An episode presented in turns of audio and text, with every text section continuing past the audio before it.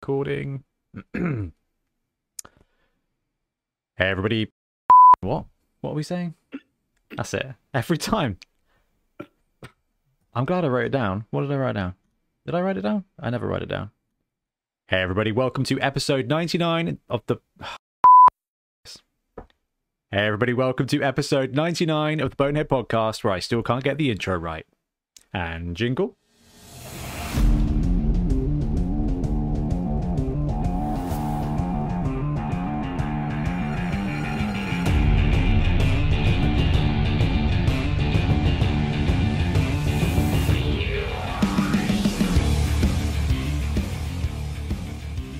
Welcome back. I'm Ben, and once again, I'm joined by Blood Tithe Ben. How you doing, BT? Hello. Yeah, doing really well, thanks. Um, I've got a nice five day weekend that I'm enjoying. Um, Five yeah, day weekend. yeah, making the most of it. Aren't you on like proper holiday next week as well? Uh, yeah, in a couple of weeks I've got a full week off, and then two weeks after that, two weeks in Oh, Thailand. Oh, dude, I thought this was your holiday.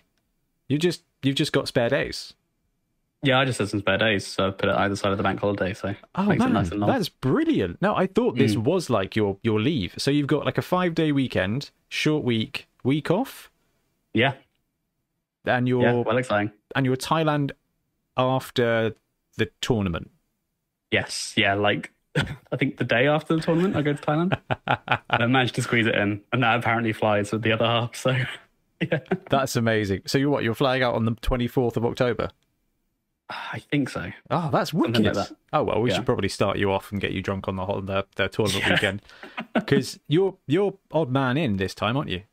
Yes, yeah, I'm going to be odd man in, so might, might be able to get some games in, which would be quite fun. That would be amazing. Have you thought about what list you're going to take yet?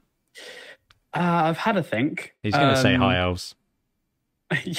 well, I don't know.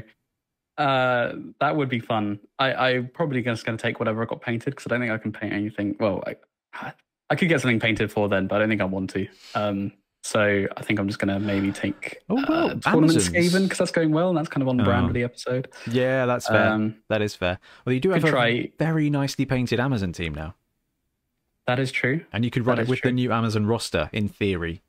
In theory. that one might go completely on its head when we actually find out some roster uh, details in when they've got like maybe snake swarms and time, or- everything.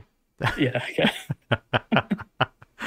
All right, BT, you've kind of spoiled it already. What are we talking about on Hmm. episode 99? Yeah, we're going to do a Bonehead Basics, which we haven't done for quite some time. Um, we're going to be talking about Skaven rosters, the Skaven team development. Also, who's a hobby? Yeah. So, um, Skaven, spoiler alert, probably still my very favorite team. And BT has very much fallen down the vermin hole as well. And Oh, they're good. they're so good. They're so good. But we ran them in the Bonehead Championship, and you're now running them in League. So what we're going to do is we're going to have a look at League starting rosters. Yes, we've done a video, but actually Ben and I are going to look at the rosters, argue about which ones we think are better. Um, then obviously have a quick break, and then we'll be back talking about team development. Um, and again, we're going to have the video for reference. So we just talk through the player types, what's good, and how your team kind of comes together. Uh, because quite frankly, we've got I think quite a bit of experience with Skaven in this edition now, um, and it's uh, it's it's uh, well, hey, it's Skaven now. It's episode 100 next episode, and I am legitimately expecting it to now to to have to be about Amazons because you know the, it's quite funny. Oh, we hyped this up. We've been discussing. It's like, what's episode 100 going to be? Are we going to make a big deal out of it? Like, what are we going to do for episode 100? And it's just like, oh, it's going to be talking about the team that everyone loves. It's going to have to be Amazons. Now we wanted, we, we're not decided yet. I think we need to, to nail it down whether we actually just book it in, do the live quiz version of like the 2020 Bash or Dash. Mhm. I think I think we probably should just do that, and then we might just have to like if it, if Amazons land first, we might have to do 99.5 Mm, I like the sound of that. just I like the sound of that a lot. like it's really funny. I said to Tiff the other day, I was like, "Oh, you know, episode 100's coming up." She's like, "You've done way more than 100 episodes." I was like, "Shush." I think we're up to like 150, 160 episodes on the actual channel. Are we? on like yeah, because we did like some extras. We do like breaking news and stuff like that. Um, oh, of course. yeah. Yeah. So we're, we're nearly at like 200 podcast feed drops, but this will be the 100th show, which is, I don't know, like pretty awesome. And I find it hilarious that every start, every time we start recording, one or both of us have audio issues, and I can never remember how to start the episode off. I literally, I messed it up two times. I haven't written it down. I need to write it down. Um, At 100, it'll click. It'll click at 100. Yeah, yeah that's that's what it is. As soon as you go over that line, it'll just be second nature. uh, for episode 100, you're doing the intro. I've decided. I think that's we're, I'm just going to pass the baton. Anyway, um, let's do Blood Bowl news.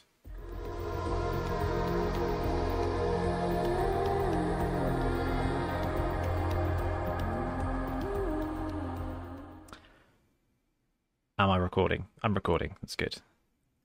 Okay, so Blood Bowl news. Uh, first of all, we start off every show by saying a massive thank you to everybody who supports us, whether you like, subscribe, share the content, um, comment, take part, suggest things, which is awesome. Whether you're in the Discord, Ben's done a load of work to make that a little bit more jazzy, or whether you are one of our super patrons who help support us and allow us to do very cool things like buy new equipment and run good events. Uh, so we've got a few new folk who've joined the crew this week. Uh, Dustin Koenig, Average Dad Plays, Always Hungry Steve, love that one. Um, Alexandre Gouillard, Steve, Matt, Sean Fleming, Bradley Baker, John Wood, Glenn Reed, Jack Waller, Anna Wilcox, Tom Roth, Lepilf, Nicholas Dunlop, Tim, Justin McDonald. Welcome to the party. Thank you all very, very, very much for um for for supporting the show, and a big thank you to all of you out there who've ordered the Dungeon Bowl mats and Dungeon Bowl tokens and stuff. Um, it's just been really good fun to get them out there. Like I've loved seeing random posts where people are like, "Hey, I'm playing with this," and I'm like, "Yay! People are using them. Yeah. They're useful." Have you still got any left? Yeah, man, we got loads. Oh, nice. I um, Nice. I, I ordered another hundred. Oh, fantastic. yeah, so uh, it was really funny. Um, Tiff came home from work, and I went out to meet her because, well, I work from home, so any opportunity to leave the house is actually like very exciting for me. I'm like, oh, I can walk across the street, uh, and then the the, the postman kind of turned up with a box. I was carrying into the shopping, like Tiff shopping, and, and he was like, "Oh, I'll just put it on the ground for you." I'm like, "Thanks." Tiff was like, "I'll get the parcel." Went to pick it up, and of course, this is 600 poker chips. I was like, Yeah. I was like, "That's very heavy. You can't do it one handed." And she's like, "Oh, I'll be fine. I work in retail." just couldn't pick it up. I was like, drag it in. Um, then I sat there and what was she watching? I think it might have been Gilmore Girls again. I just sat there and like bagged them all up. It was a really, it was Aw. actually really cathartic. God, Yeah. it's so good. It's It's so such a tactile experience, isn't it? Just having like I was Yeah, like, right, I'm going to have day. bags with the six, and then I'm going to have another bag with two extra ball tokens in, because obviously we're doing the sixes and the eights, so that you can run it that way. And I'm like, right, this is all done. And we've got the bonehead, like the um, the the standard ball thing with like the the pins, the tokens. I bagged up little sets of those. And now when an order comes in, I can just like grab them from my little plastic drawer set and post it out really quick, um, which is good. It's been really nice. It's been really good fun. Anyway, uh, Blood Bowl news. One, thank you for supporting. Two, a massive thank you to those people who come to our tournaments. And we've got some coming up in 57 days, 12 hours, 38 minutes, and 24 seconds time. It will be South Coast Autumn. Um, I suppose when this podcast goes out, it'll be a little bit later than that, but it doesn't really matter. Less than two months to go for the event. All the information is on boneheadpodcast.com. We've got 11s on the Saturday and we've got 7s on the Sunday. The rules pack is in there. There's a roster build in there as well. Um, it, it's all good to go. The tickets are being sold via Entoyment. Now, right now, they are still discounted. But I think um, I think that's going to end soon. Uh, so Trips tells me. Um, but I haven't spoken to Pete recently. So if you are umming and ahhing about coming to one or both days, grab the ticket now before it goes up a little bit in price. I still think it's pretty good value. So we've got those two events coming up. And then we've got Bonehead Bowl in November, which is November the 26th. And that is mixed teams and Dungeon Bowl teams. It's three games of 11s. It's at Entoyment. And that one is just pure carnage. But South Coast Series Autumn, Ben. You're thinking Mhm. about well, Ben's going to be odd man in this time. Last was who was it? Was it was Milton odd man in? Milton was, yeah. Um, so he got to. Rushed admin this time, so I thought, you know what? You do the admin side, that's fine. I'll log man in. You're going to train him. You're going to train him up on score. Yeah, he, he doesn't need training. He's good enough. Yeah, He'll manage. Milton's pretty good in that side. Uh, so we are we're going to do something really cool, and I'm super psyched. So we are going to well, we're going to do a test live stream of a mini tournament. hmm in three, four weeks' time on Sunday, the 18th of September. Ben, Trips, and potentially a few other people are coming around to Castle Green. Uh, no, not Castle Greenman. That's what. No, Castle Bonehead is what we call it. And um, we are going to do, we're going to lay out everything as if it's a proper tournament. We're going to have the top table, we're going to have the camera setups, we're going to have the stream set up, and we are going to stream three games of sevens with intermissions, with score overlays, and just do everything we can with coverage, with commentary on the games. And we're going to do a really good trial because we've now got, I think, the equipment and everything that we need to be able to do this for the 11s tournament and the 7s tournament at SCA, and then Bonehead Bowl as well. So, Pretty exciting to think about that. Like, I'm really hoping this goes well because sure it will. I, I am actually super, super, super confident. Like, Yeah. and uh, you and I have got a tech play day on Monday. Yeah. I'm well excited for that. I am so excited used to, that. me and my mates used to do this like so much when we were like uh like kids sort of in like 15 16 we go to like what we called like toys r us which is just like curry's. I think it was just curry's back in the day before it merged with pc world one of the two. And um Back in the day. yeah and we just like would do a little browse pick up something maybe head down to like the pc parts store and upgrade one of our computers. It was so much fun. So it's going to be like that i hope. Yeah, oh, definitely. I I haven't even decided what we're going to try and achieve, but bringing me neither. I'm bringing all the equipment, and we're just I don't know. I, I don't know. I don't know. There's no goal. try and get the audio bang on, try and get the cameras bang on, and Yeah. just so that we have like the presets ready, so we can basically try and hit a button, everything's good to go. Because that will be the ideal, I think. yeah, I, I think so. And uh, then a few weeks later, we get to play. Um, and I don't know. I, I spent a little bit of time watching some 40k stream. Although I'm going to leave that to a hobby, I think. Um, but I'm just looking at it and thinking we can do this. We can do this for Blood Bowl, and I'm super excited, Ben, for it. Um, Yeah. And I'm even more excited that there's a, a good chance you could end up on the feature match at our own tournament, which would just be amazing. Because you top table the last time you played in one of our tournaments, you were top table last round. Yeah, that's true. Up against Wayne. You wouldn't think that from the performance on the Bonehead podcast channel, but When I still don't think to I've won a game on camera yet. when so, Ben yeah. wants to play well, he plays really, Yeah. really, really well. It's just he's uh he's an extrovert it. when it comes to gaming. ah, you can have this one. That's fine. Hmm, Yeah. I haven't done anything stupid for a while. I'll dodge into some tackle zones. Um, yeah, man. Yeah, Yeah, that's um, how I've been playing Skaven, which we'll definitely be talking about. Because Skaven let you do that. That's why I like them. and of course Hakflem bait as well. Um, Yeah. Anyway, it's all on the website. Uh, there is one update for Am- for Amazon's basically is that we tickets are on sale, and this is for Bonehead Bowl and for South Coast Autumn. Like we know Amazons are coming, we don't know when they're coming. So essentially, for both tournaments, you can run either roster. So if you if you if you come in, you've put your ticket, and you want to run your Amazon team, Team of Legend, you're all set. Send your roster in, no worries at all. Obviously amazon's uh, hopefully will be dropping in like a month's time so a month before the event and there's going to be a ton of people i imagine who are like oh my god new shiny let's run the roster let's see how it goes. So we, we will want both to be allowed and i think this is the right thing to do. I think we did this for norse uh, our last event? I think we did. Uh, maybe Yeah, dungeon bowl yeah and it caused Uh. no problem. I think everyone ran the new roster I think, I Um, think so, yeah. I don't think we had any old ones. I can't imagine anyone's going to run the old Amazon roster. It's just if you've got a team of legend, we don't want. We, we're all about allowing as many people to play as easily as possible Yeah, um, exactly. because that's what that's what it should be. So we've been, had an update to that. We've had an update to Bonehead Bowl as well. Um, in that previously it was about you can. It, it's basically um non-standard Blood Bowl day. It's awesome. Uh, we used to have it like there's a whole bunch of mixed teams. Going into this edition, we've added all the Dungeon Bowl teams, so you can run a College of Heavens team on the pitch, College of Beasts, get all those big guys. Like there's a ton of cool stuff. Or you could run a Badlands Brawl team, an Elven Kingdoms team, using a mixed team format that we put together, which is pick two teams that link either by the regional special rule or a different thing that we'll come to in a second. You have to have at least four players from each of those rosters, and the reroll cost is the most expensive one. We've now expanded that monstrously because there wasn't enough combinations. So now you've got the regional special rules, so you can still run your Elven Kingdom League, but at the behest of quite a few people, uh, we've opened it up to alignments again. So now there's, uh, I did the calculations uh, when I was on my walk the other day. I think there's 600 combinations of teams. In this new edition. So you can run a uh, goblin orc roster, a black orc snotling roster. Uh, it's just carnage, and there's giants as well. So you can kind of go, okay, I'm going to take a undead team with some cheap snotlings, and I'm going to chuck in a, a giant.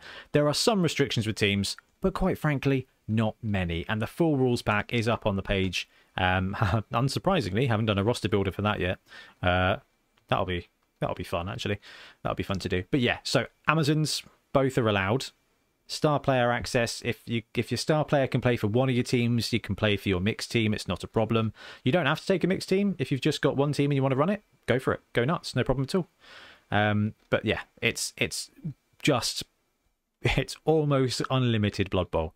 And Ben, I think you you played in the first one before before you joined the podcast. Yeah, that is the first one I did was a Bonehead Bowl. Um, that was with the the trolls, Goblin Orc mix team with uh, maximum troll. You can get better now. Now you got Snotlings, so you can go up to. Well, if they if they release Ripper by then, which I mm. doubt, um, then you go up to what six trolls? Yeah. I wonder if you could you couldn't afford Morg not at 380 as well, could you? Five trolls. Um, no, no. Who's uh, the... Actually, you might be able to. Who's the cheapest strength? Uh, Varag at 280. Um, yeah. But I think Varag's good, and that kind of well, okay. Varag Varag's not good. okay. Varag's not bad, which is essential for a troll roster. Actually, no, because Ripper's good.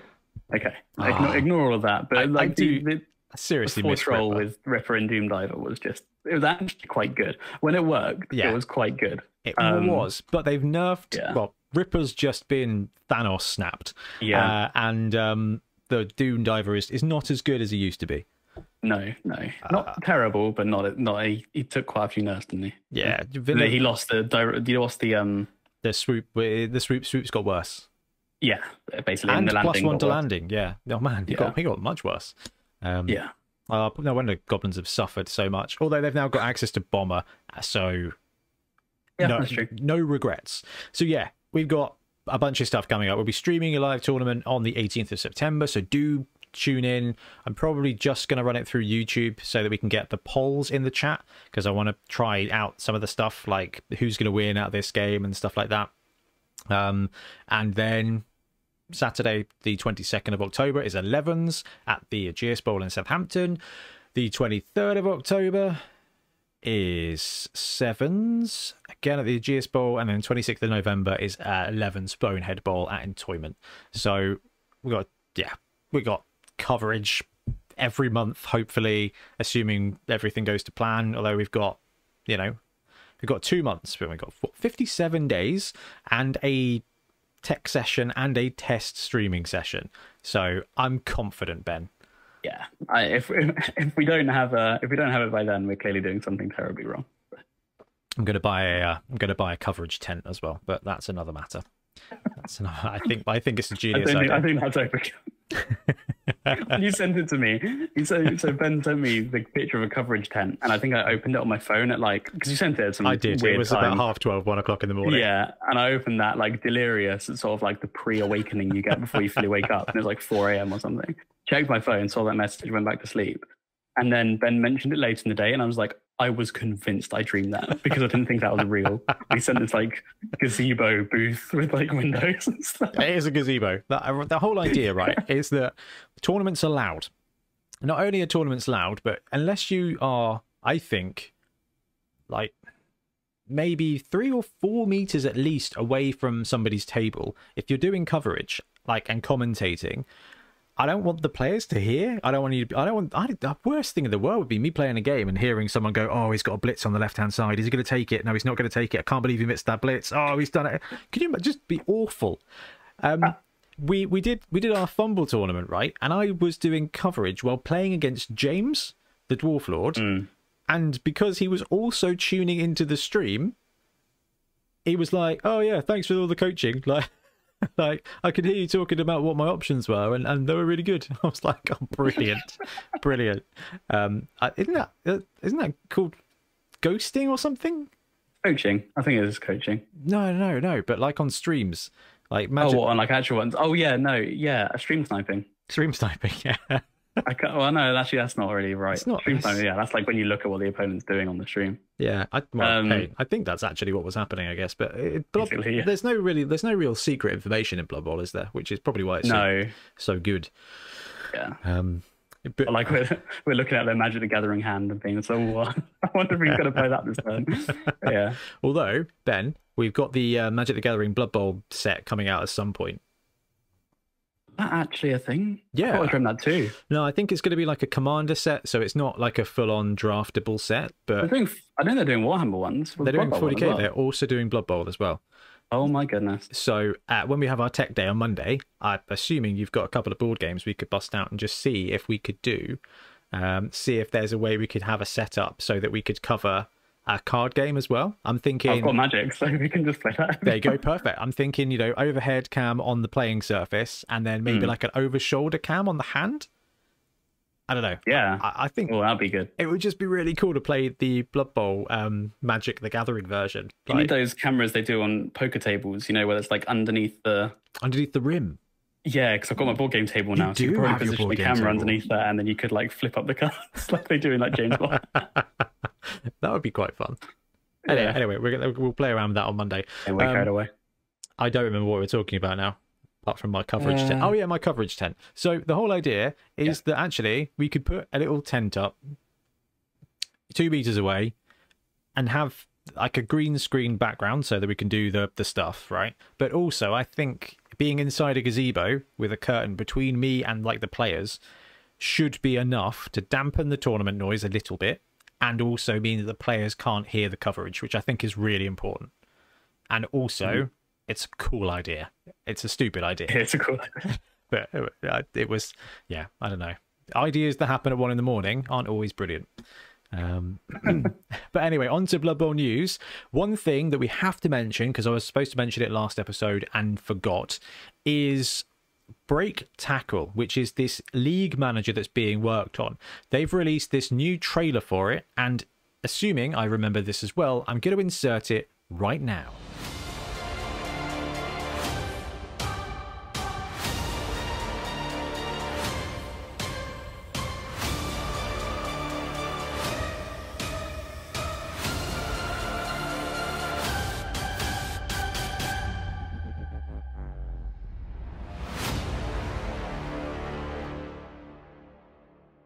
Okay, so it's looking very, very, very cool.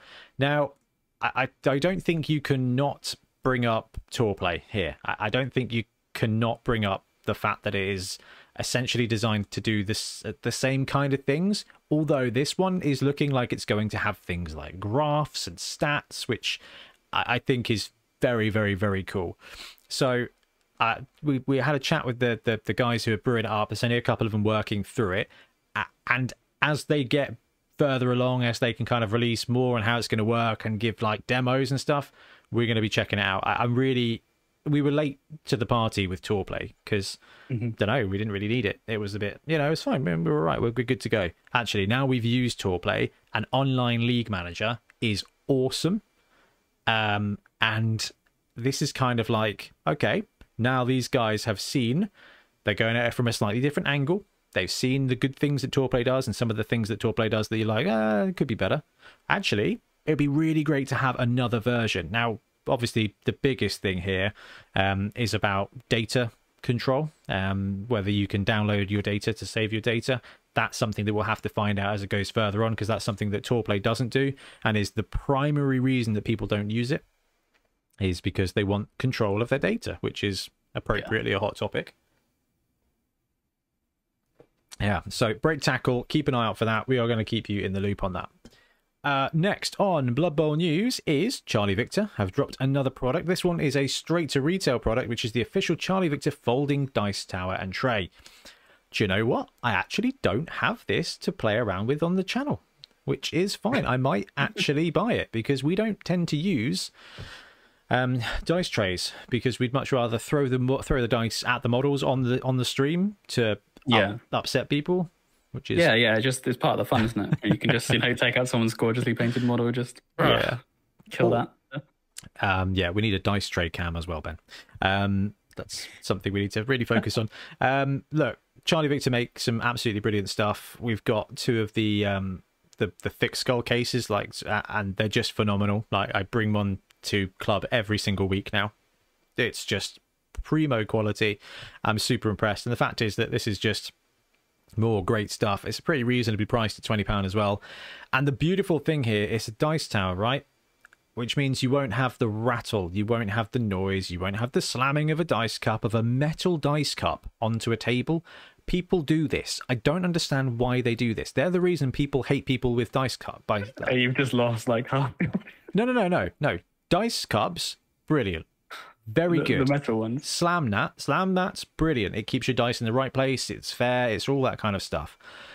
People, metal ones, absolutely. Don't, don't bring a metal dice Come, come, cup. we played that tournament in the basement of a shop, and one of the players had just this metal dice cup with, I'm assuming, metal dice, and it just sounded like a 50 caliber machine gun every time they rolled a save.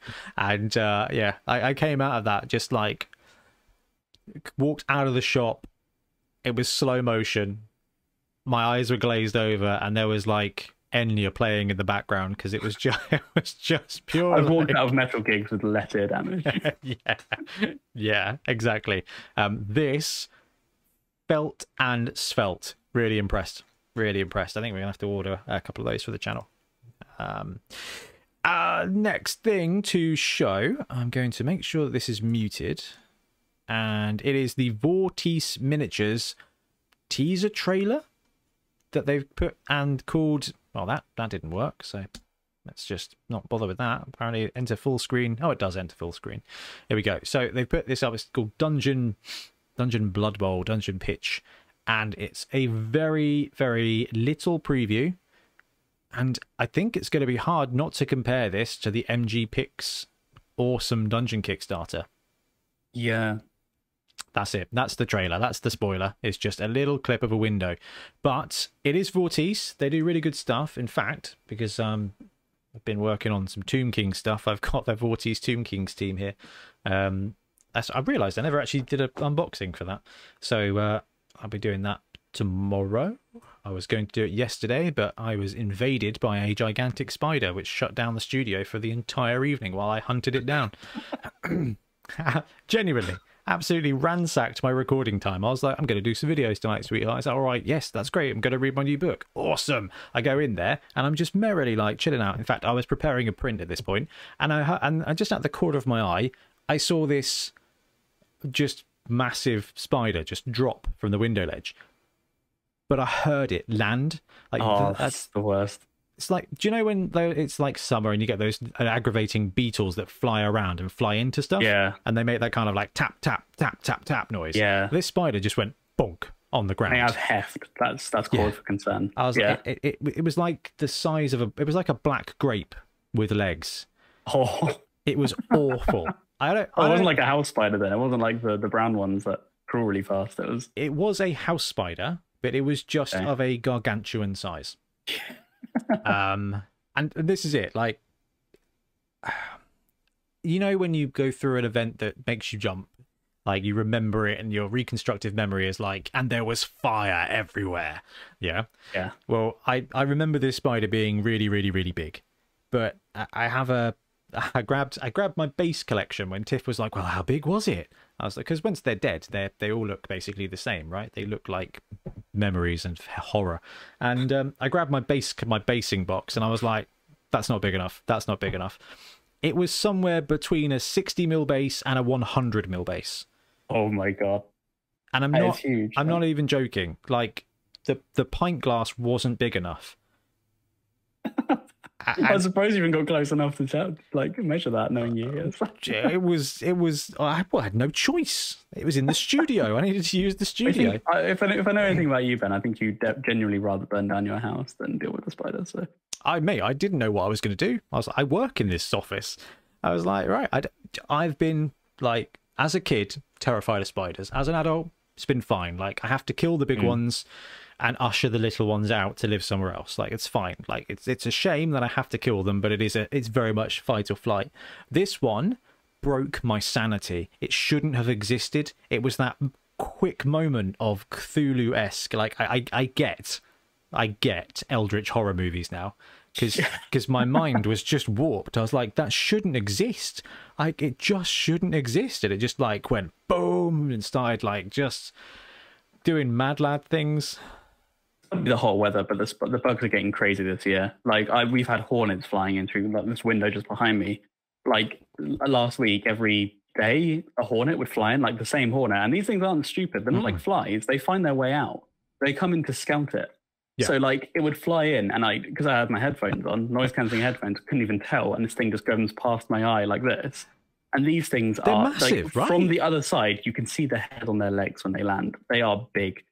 And like, I mean, Australian listeners are probably visiting, being like, "Oh yeah, we deal with ones the size of buses." But what are you even um, talking about? Yeah. yeah, Alison didn't believe me because she wasn't she wasn't at home this day. And then I said, "This massive hornet." And she was like, "Oh, I bet it's just a wasp." And then it came back the next day when she was there, and I've never seen her run out of the room faster.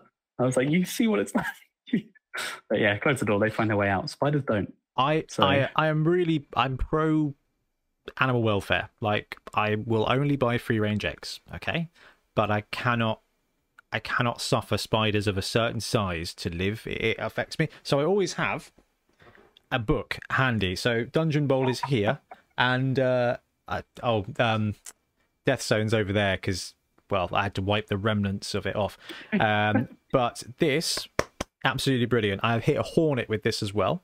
Because of the way our, our staircase comes up, we've got one of those aggravating, like, full loop staircases, which is a complete waste of real estate. So I'm like looking at the staircase, I'm like, I have another room. Like, there could this this tiny poxy room could be a normal human sized room if there wasn't just this stupid space. Anyway, in that stupid space, animals like to live.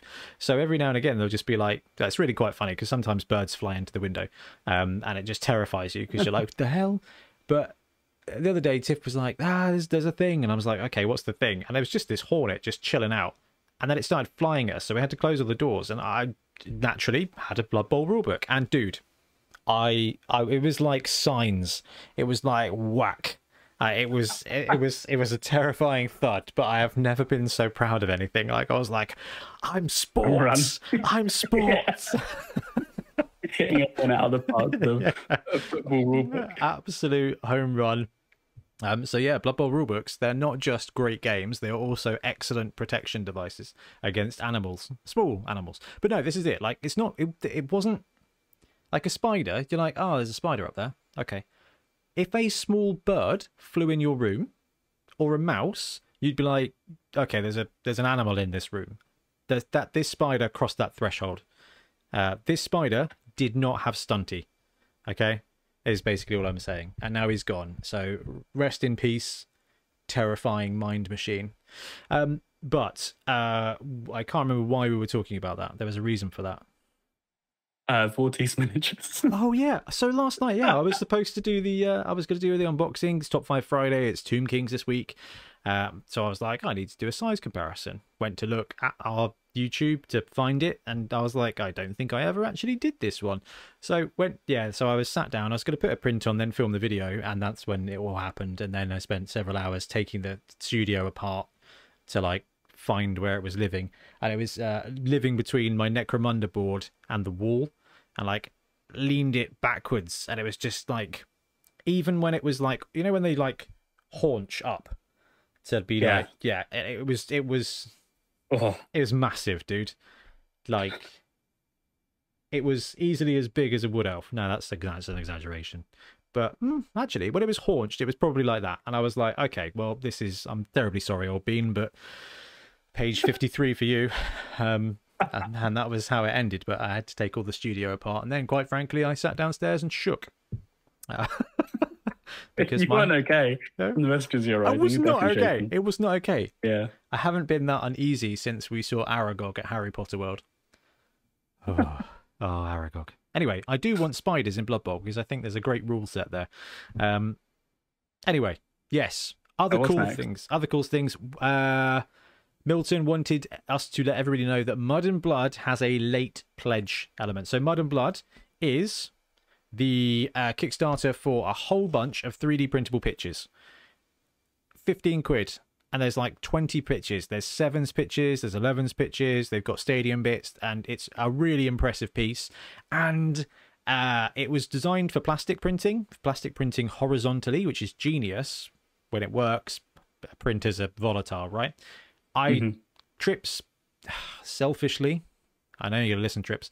Went with his family on a family holiday to the Nordic fjords on a I don't know what's cruise. up with that. I know. So couldn't print it for us. Milton was like, "Yep, I got this." Um, and his printer was it just printers being printers, right? So I was like, "No worries, I'll cut it up and do it in resin," and did it, and it worked. And now they're going to provide cut up slices to put on a resin printer, and I love it. Like the de- it's it's detail. It's simple detail. It paints really nicely, but is actually flat enough for you to actually put models on. Like Ben, you've seen like some of the other 3D printed stuff, haven't you? Where they're like, yeah, sometimes they get rocks everywhere, and it can be quite base unfriendly. uh, yes. They So, could call that armor a Warhammer world, though. is there one? No, no, no. But it would. Like, Oh. if you, you know, when they take off the bases and just like pin them in, that would Oh, look pretty sick. That would, yeah, exactly. But Yeah. not ideal for actual tabletop. But they've got their late pledge. It's so much stuff on there. Um, they did a great job on the Kickstarter, and I cannot wait to get the rest of the pictures because I think it's absolutely brilliant. Uh, was there anything else, Ben? That was it. That was it for the Blood Bowl news. Waiting on Amazon still. Yeah. When is it, Ben? Day 455. Exactly. I don't know. This is definitely the longest we wait for a team. It's been like nothing. Um, yeah, I reckon in the next couple of weeks though. So this podcast is dropping on the 28th, 27th. Yes. So maybe the 28th, which means pre-release for the 3rd and then it'll be out for the 10th of September. Um that would be good. One of you guys could run an Amazon's team for the Sevens tournament on stream. Okay, we got we got a couple of we got a few weeks. Could be work. Could be good. I'm just excited to see what the roster's going to be. Um, anyway, let's wrap up the news and talk about hobby because Ben has been to some places.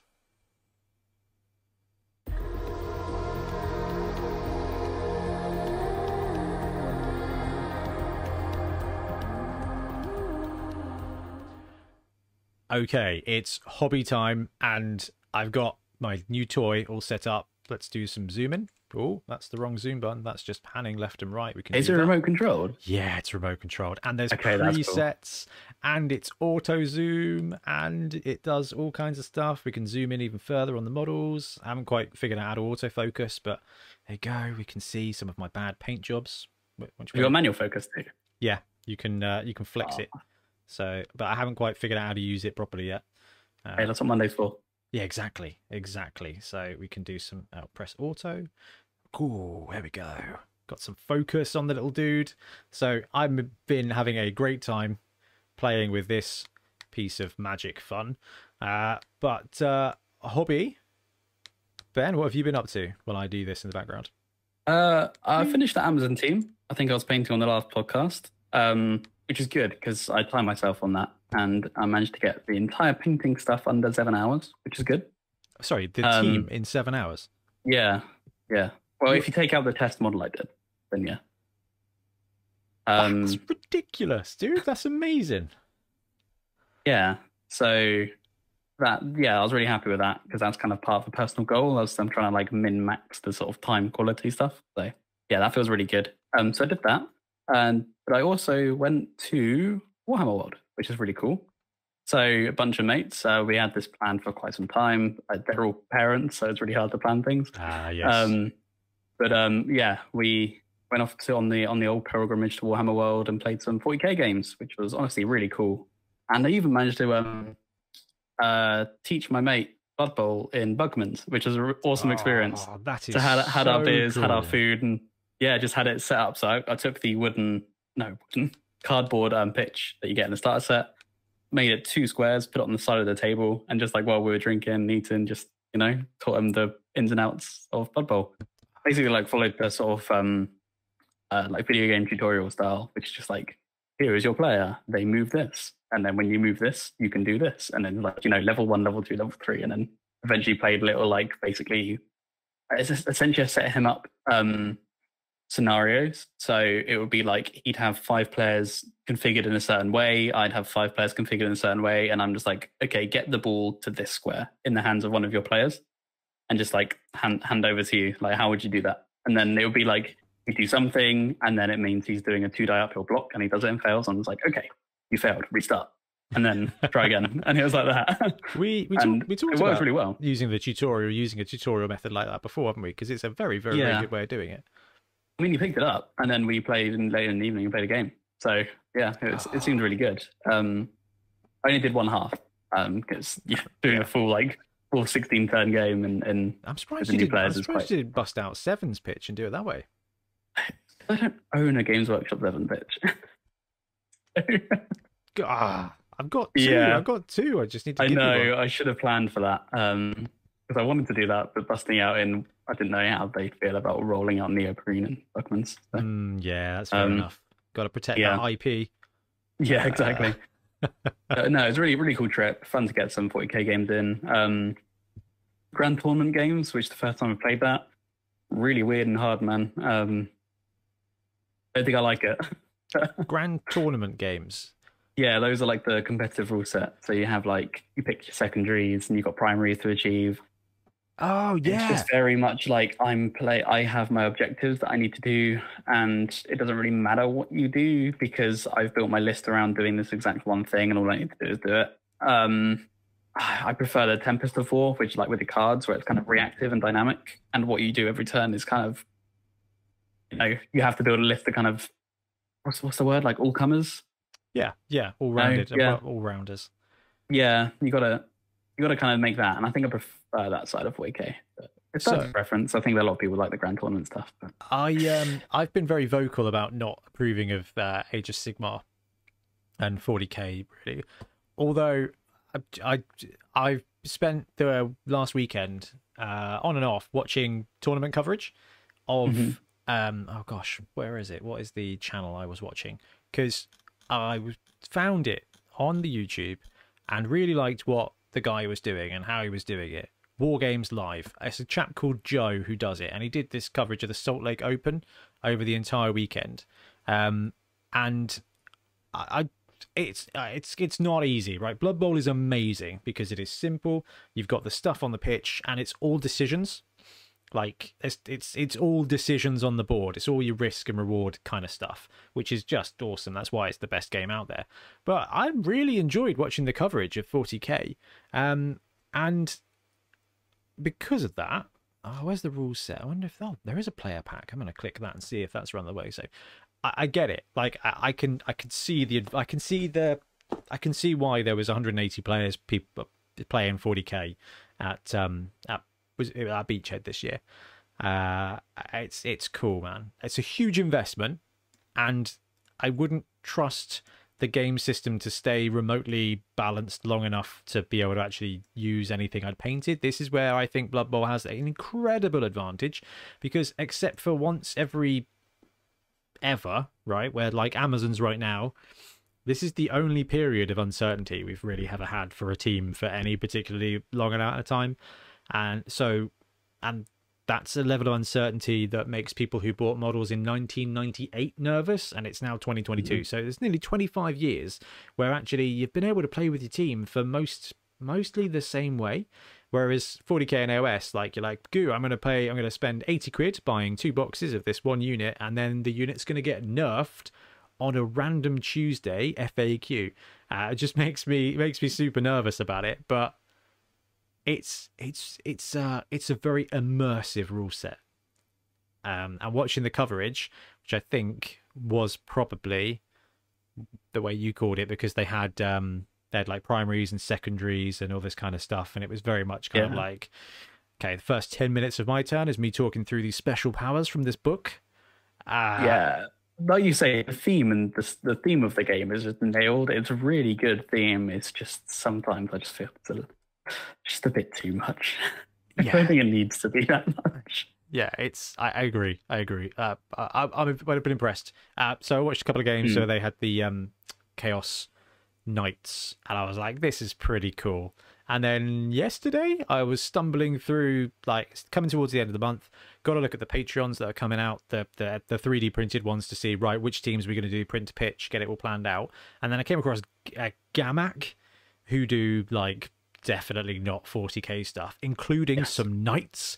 I was like, oh, you know what? I've really fancied like playing with some, uh, getting some knights, painting some knights, because I'm a big fan of big monsters. Hence my absolute love of giants in Blood Bowl, um, and my aggravation at the 0 to 1 restriction.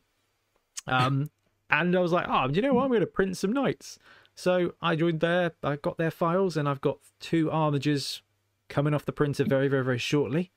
And uh, then I'm I'm tempted to print out a full Chaos Knight just to get my 40k like I've built a thing, I've painted a thing kind of thing. So that's And that's that's the army to do it. And there's like if you want to do it, you only need a couple of models. So That- yeah, that's kind of what I was thinking. That was what you know when um, the big giant dudes were released for Age of Sigmar. yeah. I was hoping they were going to be like knights, but for AOS. They kind of are, aren't they? Nah, They're Uh, there's basically uh, Age of Sigmar is just really against customization in any way, shape, or form, isn't it? That's true. Yeah. Um, amusingly, that's how Warmachine used to be, and now Warmachine's come back and been just is massively different in that regard, where even your special characters have a choice of stuff to take, which was always like the problem with it is it was a case of there were no vanilla leaders everyone was a, everyone was a special character basically so it'd be like playing Right, blood bowl okay. but everyone on your roster is either a lineman or a or you know zara Karla griff Yeah. so it's like, okay. oh, yeah, it's an interesting one. Um, but yeah, so I've been doing some printing. What else have you been up to, BT? Uh, I think that's that's about it. I've been building a lot of my um, Punga stuff. I only have one more team left to build um, on it. I built the old Norse team because I think we're going to be getting that done for some podcast channel content. Um, I promised you a Norse team, so um, yeah, that's uh, yeah. I've basically just got a whole lot of ongoing projects, but I think I'm going to take some time and just have some commissions that I need to get done. So I think I'm going to take some time, try and progress those, then go back to all the fun stuff. Um, yeah, I I think that's a great that's a great thing to do. Get yourself clear, you know, fresh air. Mm. Um, and then you've got a week off coming up, and then we've got yeah, exactly. a lot of fun stuff coming up, which is pretty good.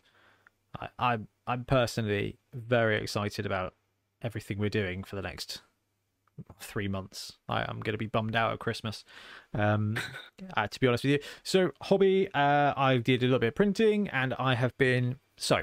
Full disclosure, we're going to be starting to, to film Seven Super Series after my stupid hospital delay uh, in a few weeks' time. But also, we need to work on getting things ready for the Bonehead Championship and one of them is a Chaos Renegades team. So I have I've built the Renegades team, and I've started putting the base colors down. I'm using the Fanath Snake Man as the Dark Elf because the team is the Bad Serpents. So we're gonna have the Dark Elf there. Uh, yeah, as that. We're going to have a Punga Rat Ogre as the Rat Ogre because, quite frankly, you've got to have three big guys when it comes to Renegades. Uh, we're going to be using Boney, the Bonehead Podcast Ogre model, for our Ogre, uh, which is the old Windsor Chog model. So happy with him. Naturally, we're going with Brute Fun's Minotaur for the Minotaur on the roster. Um, haven't started best ones out there. haven't quite figured out how to paint the skin. I think I might do like dark, like black with a bluish hue to make him kind of Grashnacky. Um, Okay. Haven't Yeah, I haven't, like that idea. haven't quite decided. So you've got a really bright um, armor scheme, right? Don't you? So Yeah. something dark would, would look good on that. And I've got a goblin from Torchlight who was my paint scheme tester. Uh, Oh, so that's so good. armor's going to be something like this, but with more stripes. And uh, uh, that was only my first layer of um like layering of the color. So the color is going to be brighter than that. Like because you all po- rightly pointed out that all of my teams look exactly the same on YouTube. So I'm going to paint all of my teams from now on with bright garish colors and get Ben to paint the rest of them. Uh, All the dark drab ones. That's that's what I like. Yeah. uh, what else have we got? Got a Skaven, which is one of the Punga dudes. Although I did find another model that I was tempted to swap in, but I think as I've already based and painted this guy, so you got to have the Skaven. The Orc is a Torchlight Orc, one of my favourite Orc teams that just got great models, great character. I went with a blue skin tone because actually it's just I fancy doing something different, and also green skin with green armor. Yeah. Green on green. yeah, uh, it will disappear. Can it? It does. There you go. Oh yeah. That's going to be fun. Got to consider that. Yeah. And for the humans, I'm going with the Torchlight Marauders. Uh, actually, I think it works really well to to be um Hmm. to be Marauders for the Chaos Renegades team. They're chaosy. That'd be good. So I've Makes been sense. building and painting a Blood Bowl team. So I've been I've been doing some stuff. Yeah, busy. Yeah, it's good fun, and Looking obviously good. we're all waiting for the Amazon drop. That'll be uh, that'll be the next kind of big burr that we have. Um, and I guess the only other thing to mention is that I think there's a chance that the Saturn 2 will turn up tomorrow, Oh yeah, forgot you got that. which which is uh, very very very exciting. Um, so Elegoo Saturn Two is a gigantic printer. Uh, so um, you know, I, I joined because I was like, well, this is right. It was a good price. It was like 500 euro, 500 dollars or something. The build plate is just monstrous. It's like two and a half times the size of the Mars 2. It's like four times the size of the Mars 1. Um, and they were like, oh, you know, you know, jump into batch three and it'll turn up in September. And then um, got the little notification today at three in the morning saying, hey, it's been shipped. And I'm like, yeah, it's coming from China. Like, no worries, it's going to be September. And then a little thing that was like, this is going to be delivered by P- DBD tomorrow. So I don't know if, I don't know how, to, I don't know, I'm not getting excited because it may not be that thing, but there is a, there is a chance that tomorrow I will be playing with a Saturn II. That is really exciting. Screw work. yeah, man, that build plate, I'll have the Chaos Knight printed in no time. Yeah, genuinely, that'd be great. So uh, I'm that'll, very jealous. That'd be cool. Um, oh my god, Ben, League. We've, Oh, we've- yeah. we've played Blood Bowl as well. Yeah, I haven't had a game. I don't think since the last pod though, but you have. You've had Hmm. two since then. You're four and zero at the moment, aren't you? Yeah, four and zero, still clinging on to that lead, but uh, You cheeky. you're catching up. I'm doing my best. Yeah, but right. So uh, actually, we can bring up the little Tourplay page for our league update. Let's go and do that, and I'll switch back to that soon. So yeah, I've got two games in since our last chat. Um, I played against Undead Jack with his undead team. Uh, let's press F11 and then go back to the news display, and then make this actually visible again. Swoop. There we go. Elegant. There we go. Right. Uh, da, da, da, da, da. I had a game. It was really good fun. Um, and I think Jack is is second in the league at the moment. Yes, he is with his shambling undead. And uh, play, I'm playing with the Bucks, uh, the Black Mountain Buccaneers, and it was a one-all draw. Really tough game. I got to run Bomber. He had 250k on me, so I think I was Bomber, Bribe, Fungus, and a reroll. I think I had to pay some of petty cash to get it. But um, I took that third reroll as an inducement. It was a great game. Um, the the I was not expecting the Blackhawks to be able to beat up on on uh, on the undead, and I think I elected to receive, and just actually pounded and and, and ground out the time. Um, I couldn't quite stop him from scoring, so it was a, an equalizer, and then um, had a chance to score in the second half to to go for the two one, but Bomber uh, double wand. And just Oh no. blew himself up. Uh, I deployed with like a really great shot at hitting three zombies on the line. I was like, "Yep, let's leave you there, leave you there. We'll bomb that, then we'll pick up the ball." And he just blew himself up. And uh, I think it was turn seven, so it cost. I, I I should have played tighter, but I got excited at the prospect of blowing stuff up, uh, which is fine. Not a bad way to. It's likely. It's normally quite likely for him to work. So you know, it it's one of those roles it was, that it was a two plus. It just yeah, exactly. Two plus. Yeah. I hit all your zombies, uh, kind of, which was uh, which was all right. And then um, this week I got to play against Necro Will. Um, I think that's going to be how I'm referring to people from now on, by their their team. Um, which means you're Skaven Ben, which is Nah, just that's, definitely not. Which oh yeah, is, we'll wait, to, we'll wait to see if I win. Then I can. Uh, so Necro Will was running Necro. Um, one werewolf, two ghouls, two wights, two uh, flesh golems, and it was a it was a good a good game. Um, I kicked, uh, played a good bit of defense, stole the ball, scored the first half, and then received for the second half. Went down, controlled, stalled, uh, and then had to turn it over though back and gave them two turns to score and just werewolfed up the side, tried to blitz him, couldn't quite work, pinned him against the sideline, and then he just took a couple of bad a couple of bad dodges and got it and, and scored scored the one. Um, not don't I don't mind that. Uh, actually, two one. So I'm I'm tr- coming after you. Then I know you're first place in the standings with your four wins. But It's tight though. I got up to fourth, but then uh, Richard Alderson won with his uh, Dark Elves and pushed me down to fifth. So I'm on the way up. The Black Mountain Buccaneer. I'm going to wear the uh, the shirt next week. Uh, Which I realised I haven't worn yet. So I've been taking some randoms on the goblins just just because just because. Grot Brady got pro after the very first game, got the MVP and a touchdown. And then after game two, I don't know if he got MVP again. I, he got was it MVP or did he just get another touchdown? Oh no, he got MVP as well. Yeah, he got MVP twice. Uh, and then I took another random general because I'm like, right, sure hands, wrestle, block, kick, all really good. Any of those will do. Pro was okay. Then he rolled into frenzy, which I was like, ah, he's gonna die. Yeah. Like this is gonna be this is gonna be rubbish. Having a frenzy dude on a Black Orc team is wicked. Yeah. Black Orcs are just able to just two die wherever they want. It's really easy to set up a block with two supports. So Grot Brady starts up on the line, right? And just gets four die block with pro, which so it's a four and a half die block to open the series. And Grot Brady was just my seventh Black Orc. Yeah, and I find um, from playing like the wear team, having grab into frenzy people is often really good because you can put them in the right spot, and then you don't have to use the blitz, and then you can still like get the assist on the extra. Yeah, so grab works really nicely with frenzy. So Yeah, if that ever came up for you, but it's so yeah, oh yeah, well, Black Orcs with grab, it's just absolutely dominating. It's fantastic. yeah, Um, then Small Soul Snapper got a TD in the MVP, uh, rolled random, and got Wrestle at the end of my game. that's good. Yep, excited for that one. Barflog the Brave uh, got two TDs and then ended up with Shadowing. Yeah, that's not that's not so good. No.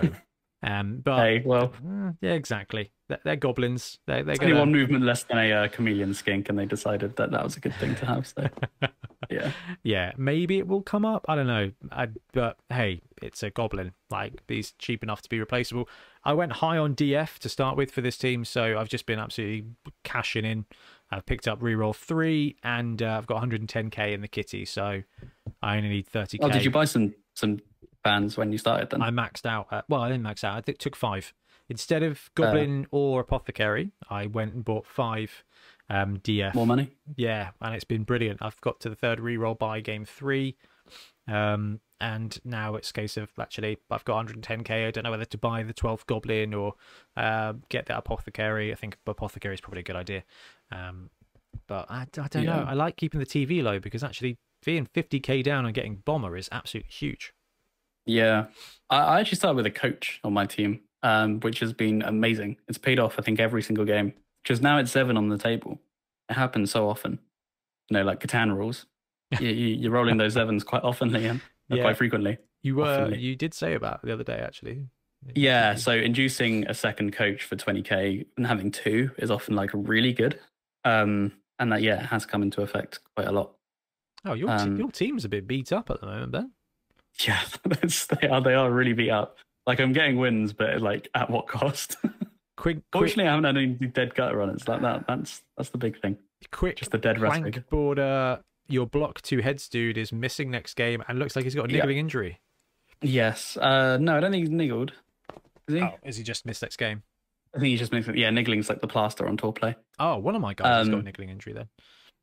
yeah, I did. Fortunately, though, last game managed to level up the other gutter runner because I knew that so quick got um taken out really early, and uh, so I was like, right, I need another blocking gutter runner to do the next game with. So put everything all in one. I managed to get the the TDs for that. So I'm very much looking forward to the next segment where we talk about starting rosters because you went a very different way than I did. Um, yes, And, and I think between you, me, and the Bolo Championship, we've covered like the the main builds, so we can kind of go into detail about like actually what's good about it, what's the vulnerabilities about it, because Skaven kind of play in different ways, um, which is pretty cool. Right, I have talked about painting, I've talked about printing, you've talked about playing games at the Games Workshop Holy Land. I think we're all done for hobby at the moment, Ben. yeah, All right, section. let's talk Skaven.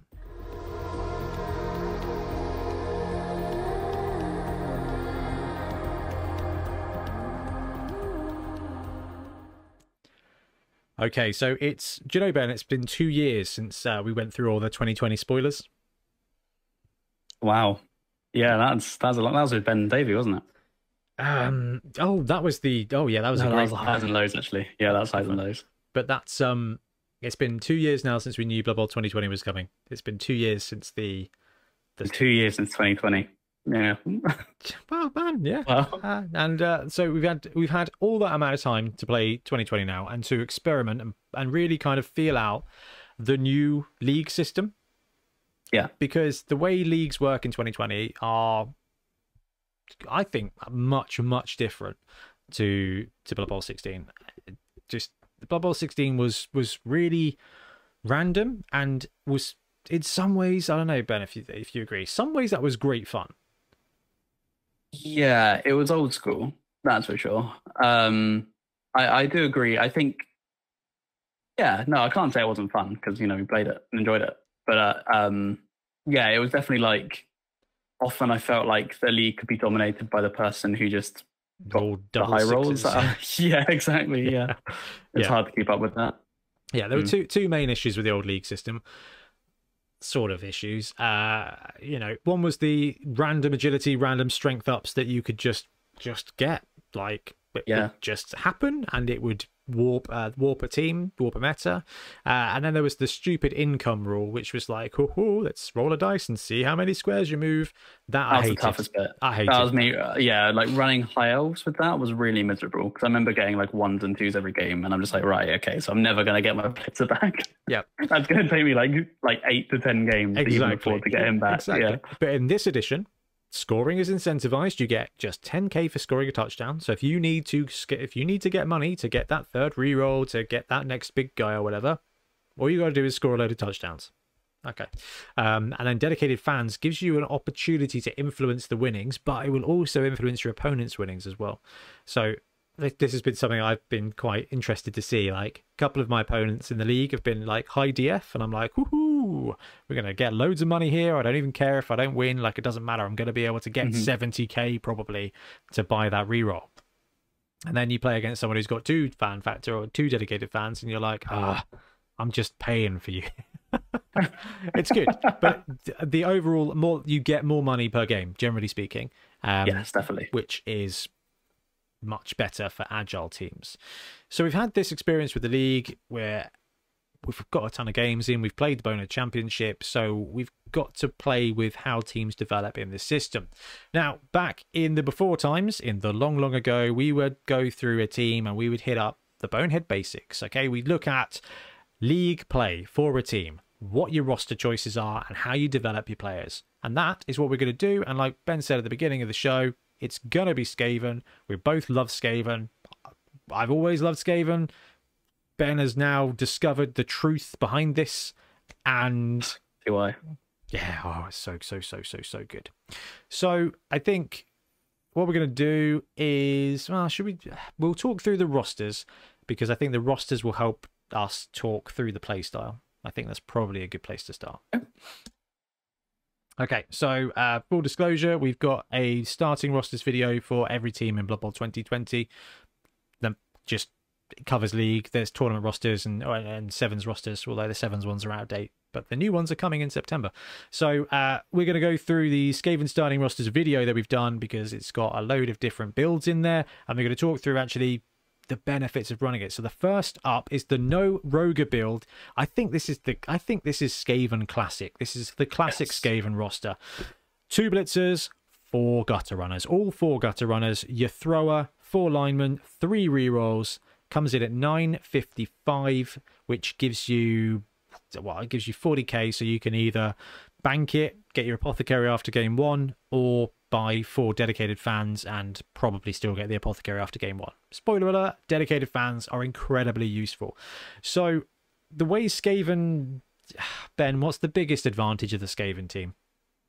the gut runners like single-handedly they they they win games um they're just ridiculous. Like even seeing in our league especially even like underworld when you can get one like when they pop off and they get some skills they just are such a threat. And you only need one or two really. And having four just lets you like you know when they, they're also incredibly squishy. So you know when you lose one it's nice to have a bench of them.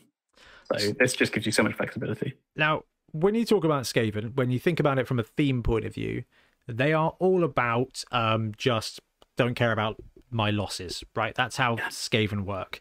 And and because you've got four gutter runners, they are just expendable. Okay, because Yeah. if one gets killed, you've still got three, and you only Mhm. need one. Yeah, absolutely. I almost think they're they're too cheap because they make them expendable. They've gone up in Like price. they're 85 base, right? Or do they go down in price?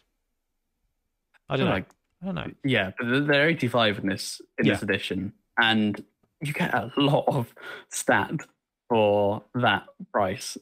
Like just movement nine, I think is I, I can see why they capped movement. Yes, another great game- change for 2020. Yeah, because it nine from the get go is just there, there aren't any other players that can keep up with that.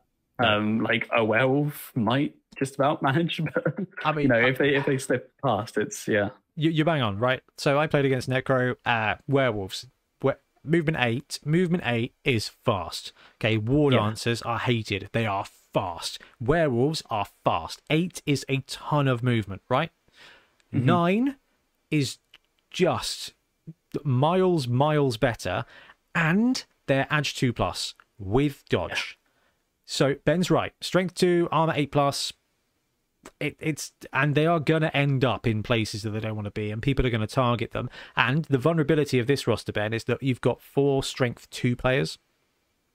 Mhm. um, so even though gutter runners are almost unstoppable on offense they're incredibly useful on defense. We'll talk about that. But uh, from a, a strength on strength point of view you've got not a lot of things to play with here. You are basically playing bad lineman elves at this point Yeah, yeah. Um, and like yeah, like you're saying, it's like you have a bench of gutter runners, but you don't have a bench of players. So it's like you. I mean, with this, is this a 12 player roster? nope only 11 This is only 11. Oh, okay. So there are no bench of gutters. So you're having them all out to be expendable, and uh, you're only getting players after your first game.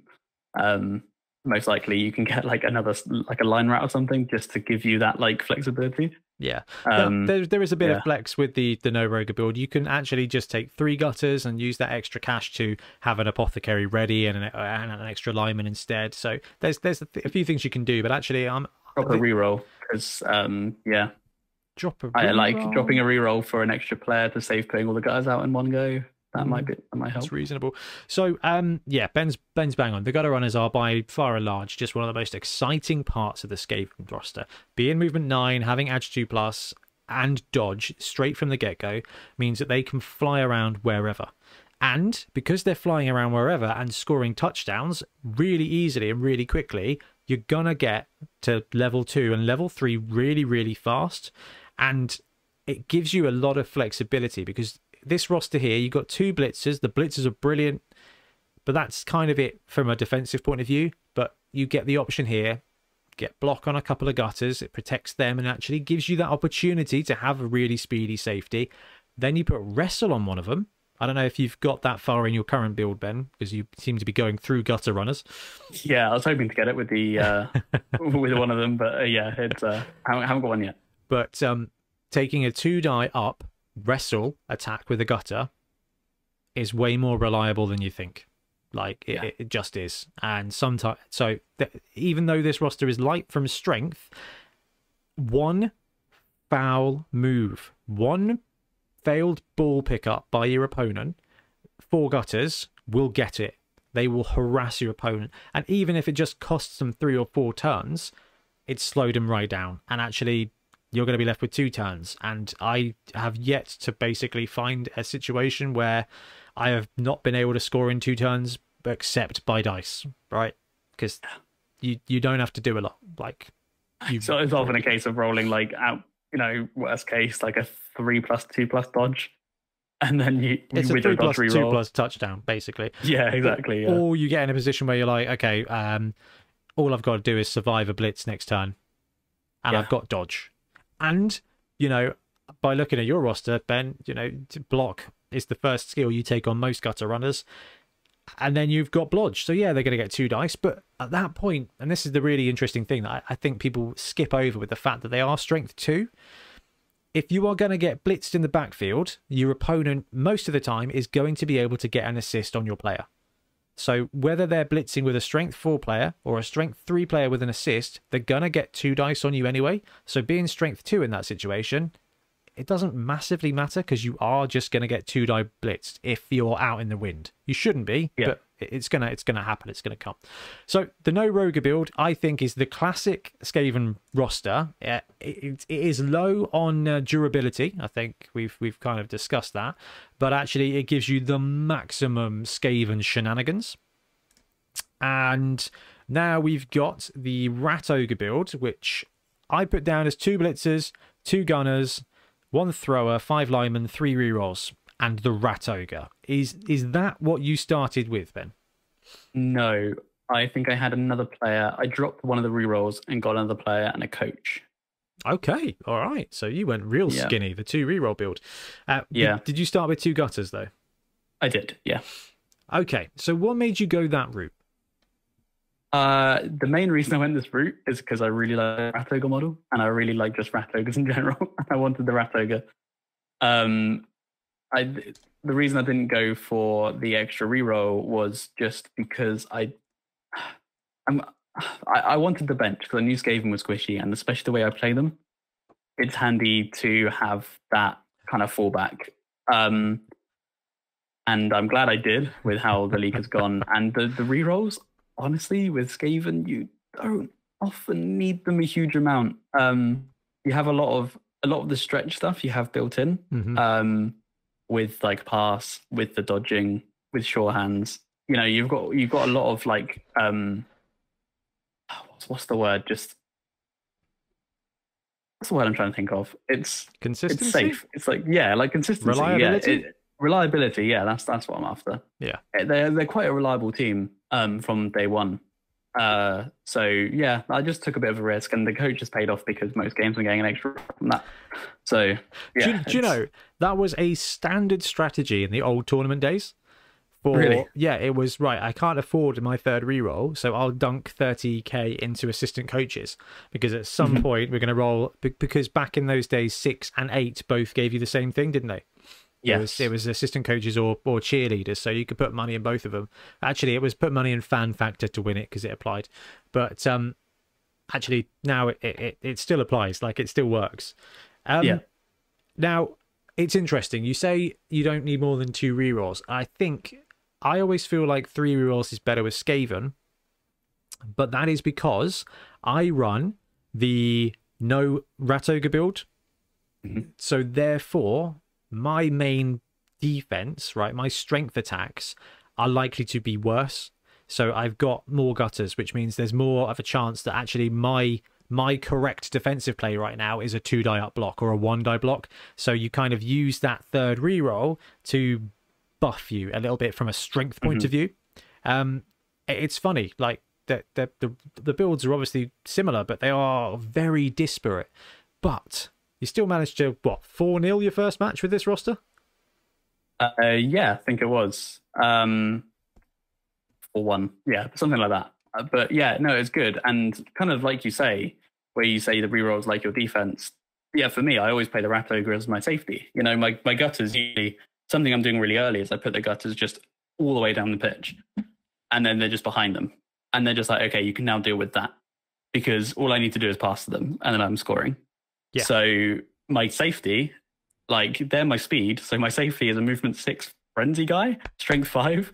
It's just like, and it's it's happened a couple of times. Like I played against lizard men last time.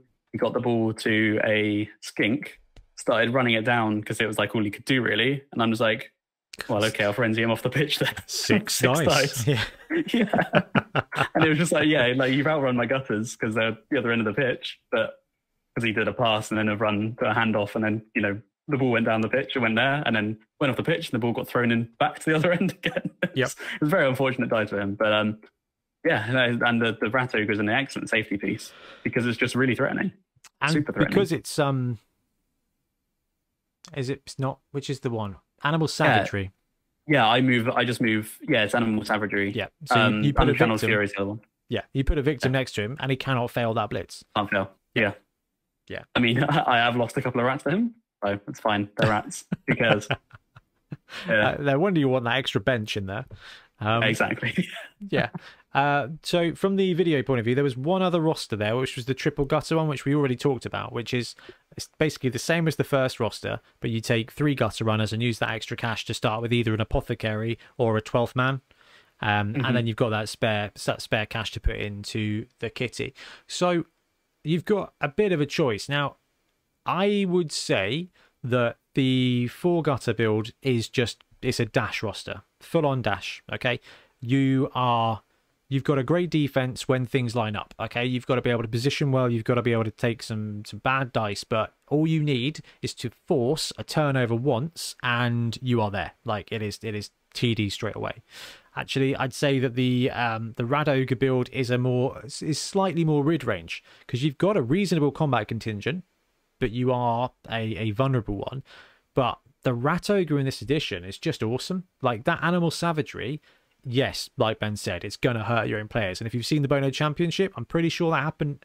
Oh man, didn't didn't the kick guy get taken out at one point? I think something like that happened. Yeah. yeah, yeah. So be careful with who you put next to him, um, or like a prone gutter runner or something, because if there's someone yeah. to to smash, he's going to smash them, and it's going to be with mighty blow, because um, that's just brutal. So yeah, ultimately, you're going to end up with four gutter runners. It's just an it's just a matter of of time to get there. The rat ogre is not ubiquitous. Not all mm-hmm. teams mm-hmm. will end up with a rat ogre, and the difference in there, and Ben, I don't know how you feel about this, is the the TV. Like that 150k is if you've got two gutters, a thrower. We haven't talked about the thrower yet. We've got to talk about the thrower because you know probably the best thrower in the game. Uh, you know, you've got four gutters, you've got two blitzers, you've got a thrower, you've got your dudes, you've got your rerolls, you've got your apothecary. You're already at 1250. You take that Roger, you're up there at 14 in the 1400s, and then you get a big TV differential. And yeah, I think it depends on the climate of the league. If you're playing from behind, then taking as much as possible is the right move, Ben. But if you are the more experienced team, then keeping your TV low, I think benefits you. If you're season two Skaven, keeping your TV down to something like 1200 might be preferable in this new age of great stars. I'm looking at you, Bomber. Yeah, I think it's good, and you got Hakflem running around these days. Um, I'm, I'm I'm adamant not to run him in the league because it's kind of like I just want to try Hakflem the Skaven because he's just he always shows up. Hakflem's not a Skaven team star player. No, well, he is when you only had two gutter runners and one gets taken out. Um, yes, all right. If you're down, a, yeah, if you're down to one gutter, yeah. I mean, if that's just, um, yeah. then, he's, then he's just playing, he's playing Underworld. Yeah, that's true. Yeah, they seem to be doing fine. But um, yeah, it's uh, like I mean, we can prove a point with the Rat Ogre thing. My team, I started with the Rat Ogre. Game one, he died, and then you are just you say it's a huge TV a huge TV sink. It, it is like as soon as he goes. I mean, there's only he's only armor nine plus, so it happens. Um, yeah, and you really are kind of strapped. Like I was, I was, yeah, I was a lot down in my second game, but thanks to BB 2020 and some of the broken ways of making cash, I was able to get it back pretty quick with the side bet. So, um, yeah, it's yeah, it, it, it, I still you are gambling a lot on having that that rat ogre from day one, and but, even a few games down in, in experienced teams, you are right. But it's easier to add things to the team as you go along, though, isn't it? Like, because you can add a 100k reroll, you can add an 85k gutter runner, or you can add a 150k roger, and it's hard. It's much harder to save up to 150k. Um, yeah. Because you end up risking, uh, all right, not a lot, but you do risk a little bit of the um, expensive mistakes when you get over 100k in the in the in the treasury. So it can knock you down a little bit. Um, and if you have a couple of bad games where you don't get that extra income from TDs, then yeah, it can hurt you. Um, now, how's the thrower been for you? Uh, he's unbelievably good. Unbelievably good. Like you saying it's the best thrower in the game is just so right. Like I'm always so afraid when people sort of get like they kind of realize it's like, okay, I'm I'm gonna target that thrower because that is like I'm always just like, no, I don't do that. Like I'd rather you hit my gutters because I need him. Um, the amount of stretch plays this guy's done. Like I've done, I think three long passes now. Um, because it's just a four up with a reroll, and it's just totally fine. And, and I mean, I take four up with a reroll like Well, yeah, way you- too often you- than I probably should. I dodge way- three plus with no Yeah. reroll most of the time. That's why, you, go, Exactly, that's why you go through so many blooming linemen. That's yeah, yeah, that is true. feeding them to Um, the rat ogre, feeding them to the ground.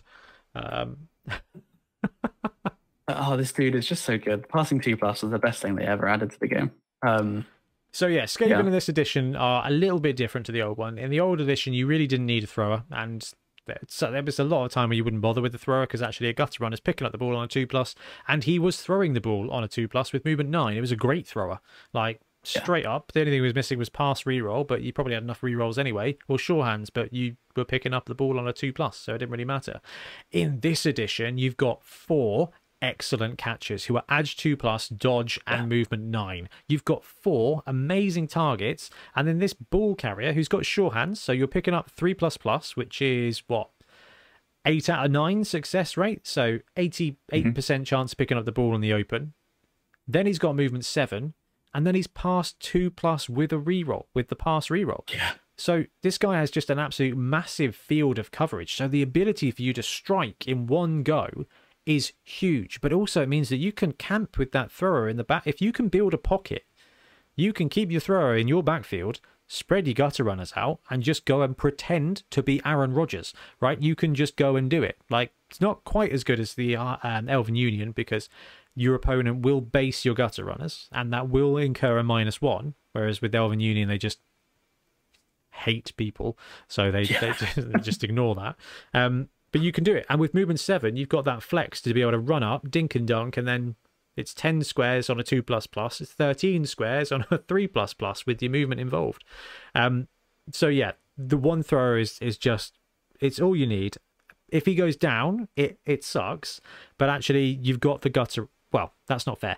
If you've got four gutter runners and your thrower goes down, you're fine. One of your gutter runners becomes your your thrower.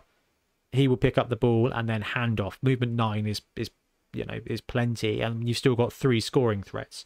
If you've hmm. got two gutters and a thrower, and your thrower goes down, or one of your gutters go down, your ability to quick score does diminish. yeah, yeah, big time. but certainly not insurmountable. And just in, Milton has managed to get his auto leveler working, and that is a crisp print, Ben. Are you seeing this? He's just Live update. he's just printed. Oh, that that is- is good. That is really nice. Milton uh, has finally got the the mud and blood print sorted because he I upgraded know, his this comes printer. up. No, no. Oh no, maybe. Yeah, yeah, that's good. Yeah, I'm sure if you bring it up on stream on, on your your end, it's probably easier. Oh, that's pretty cool. Anyway, good job, Milton. So, when it comes to running a Skaven roster, if you're starting in a tournament, this is the great thing about this roster. If you are all about agility, making things work, and maximizing your gutter runners, run four, three rerolls, run three with three rerolls and an apothecary.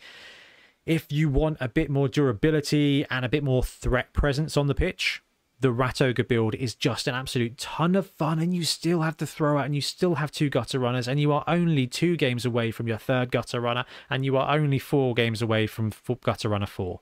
Uh, so Yeah, and it unlocks the it unlocks the bash game, which is you've got you know options. Skaven aren't bad at. So They are. They are not. Uh, I know Sax, Saxby likes to uh, run a full reroll build with two blitzers, no gutter runners, just to prove it can be done. And a rogue because yeah. he's an absolute madman. Um, I'd say they're just worse humans then, but yeah. Yeah, they are. Now, even the linemen Yeah. are great, right? Movement seven is really, really, really, really good. Like, that's. I think it's always fun to think about the fact that actually the Skaven from this roster is a positional in the Renegades roster. Movement seven, strength three is great. Like, we'll talk about team development in a minute, but the linemen are really flexible. They're really durable. They're really flexible. They're tougher than you think on offense. When it comes to defense, they're weaker than you think. Um, and you yeah, will though go I through mean, I've, I've always valued movement over armor because I, I don't know if this is right logic, correct logic, but in my mind, movement, use every turn, armor only happens occasionally. So while they're valued the same and bad armor can mean like the player is no longer around, um, I just like the, the the the ability to move seven every single time. Yep, that's yeah. that's fair. That's very fair. Right, we are going to take a quick break and then we're going to have a look at developing your team in League.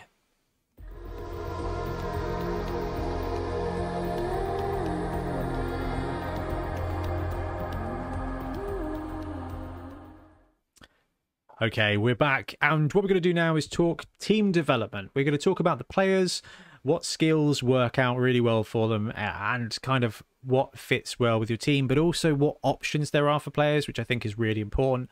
Again, I'm going to plug a video. We've got Skaven team development on our channel. We've got team development video for every team out there. So we break down the players and the skill packages that you can take on them. We've also got dream teams, which I think is where we're going to end up at the end of this pod, um, talking about how your team comes together. So step one, what do you take? Step two, how do you grow it? Step three, what does it all look like when it's put together at the end?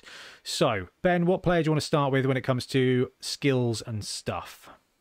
Uh, should we do just the? Let's do the rat ogre because we are talking about that. Let's start, let's start big. Let's go rat ogre. It just so happens that the rat ogre is the first player in the video. Cool.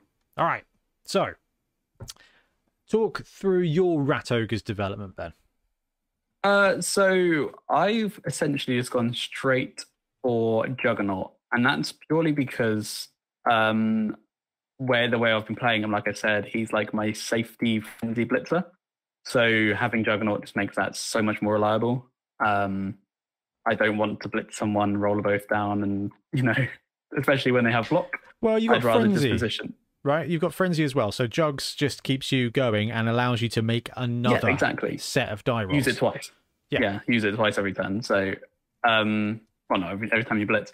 But yeah, like it's just really good, and it means that if they have block, he's now even more of a threat because he can use that juggernaut against someone with block. And all I really want to do when I'm doing a frenzy safety blitz is just position them badly and be annoying, potentially surf them. Um, usually, people don't tend to let you do that um, when you have a rat ogre, but it can happen. You you can um, catch them out. You can catch them out. Yeah. And ne- always, if you've got a roger who's open and ready to blitz, always be looking for a cheeky assist. And when I say that, it's if your opponent's player is three squares from the, you know, two squares from the edge, and you've got a block to push him into the red zone, right, where you can actually surf him with a roger. Genuinely consider it because your opponent's going to be thinking, right, I need to keep two squares away because that you know there's a dude yeah. in the background. He's three squares, he's fine, but he's based by another Skaven. Move a move a guy in there to assist. You're going to be able to get the gutter runner to where you need him to push and then blitz with six dice looking for pals and pushes and yeah. you will rinse. And that is removal for the rest of the drive. Doesn't matter if he dies doesn't matter if he doesn't die or goes into reserve. You've just gained tvop you've just gained tv on the pitch with that removal. You've had to use an activation or two sure but actually there are many times where i would gladly give up two three player activations to remove an entire player from the pitch. Mm-hmm.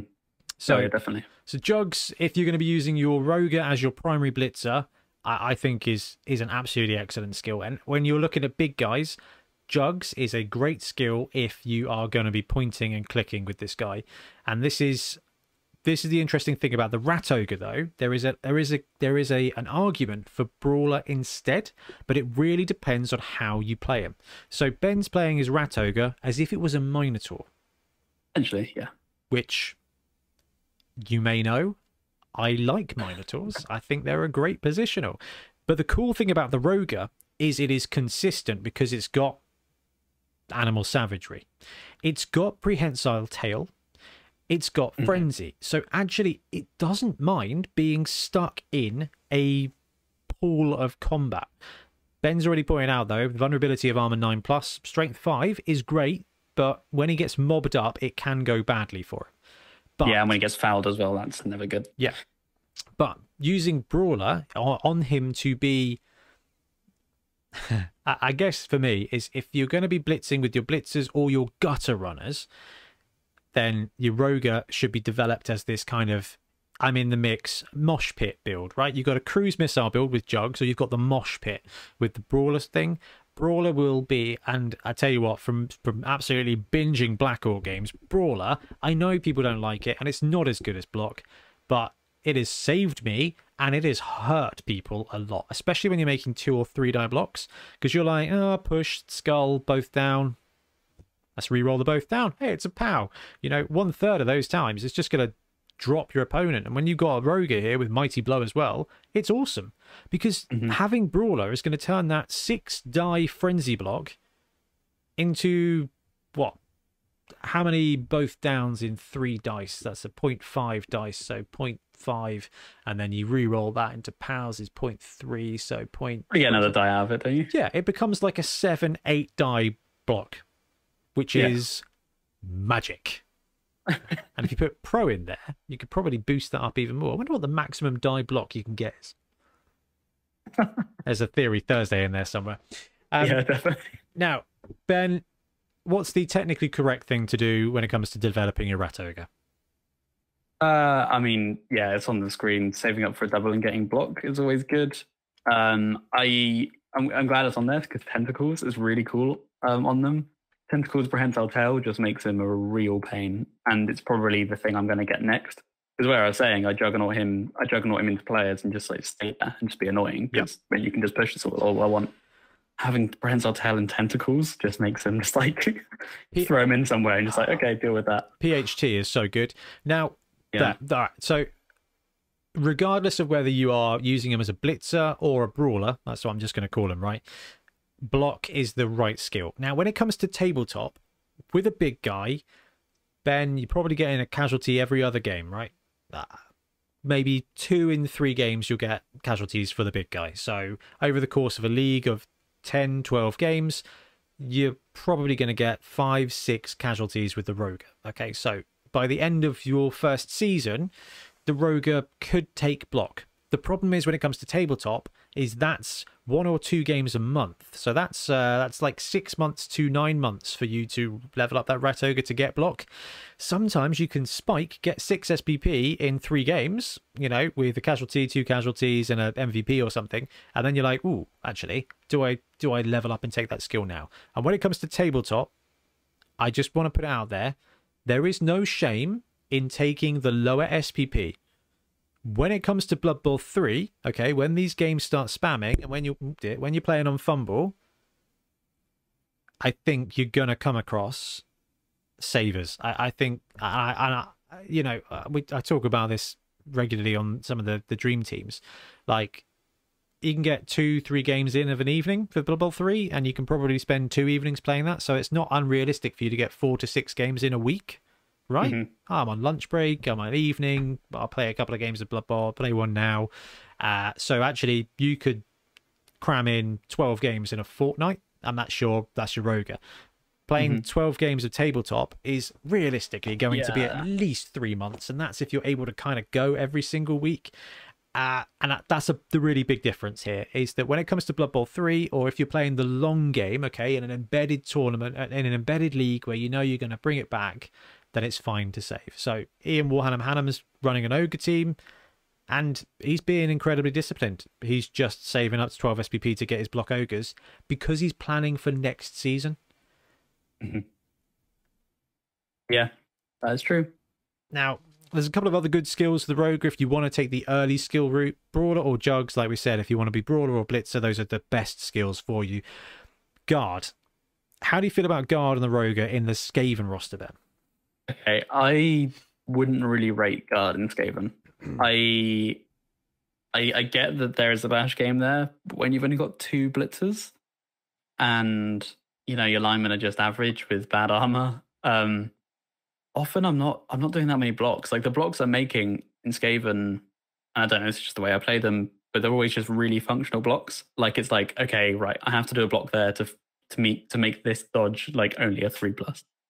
Um, that's kind of like how I see it, as I'm trying to just move players out of the way to let to clear up paths and channels because you've got such rapid players. You just want like an opening. You're, I'm always looking for the opening. Yeah. And if that means like my my thrower can run and pick up a ball on like maybe just one tackle zone rather than two, or even zero tackle zones if that's a treat, um, and then lob that to his gutter runner. That's all I'm trying to do really. Um, So I, I don't really rate guard too highly because I'm not there just spamming. But it's an option and it could open that different path of play if you wanted to go a bit more heavy on the bash. Yeah, I think guard is a good skill if you're going to be using him as a brawler in the mix. Um, Yes. Because then, now when you're playing offense or defense, if you're playing defense, the rat ogre shouldn't be on the line. Okay, use him as a big linebacker, like Ben Ben uses him all the time. If offense, you do have a rogue with guard. Now remember, brawler, juggernaut, break tackle, guard are all strength skills, so you can get to three SPP and take a random strength skill. I wouldn't recommend it.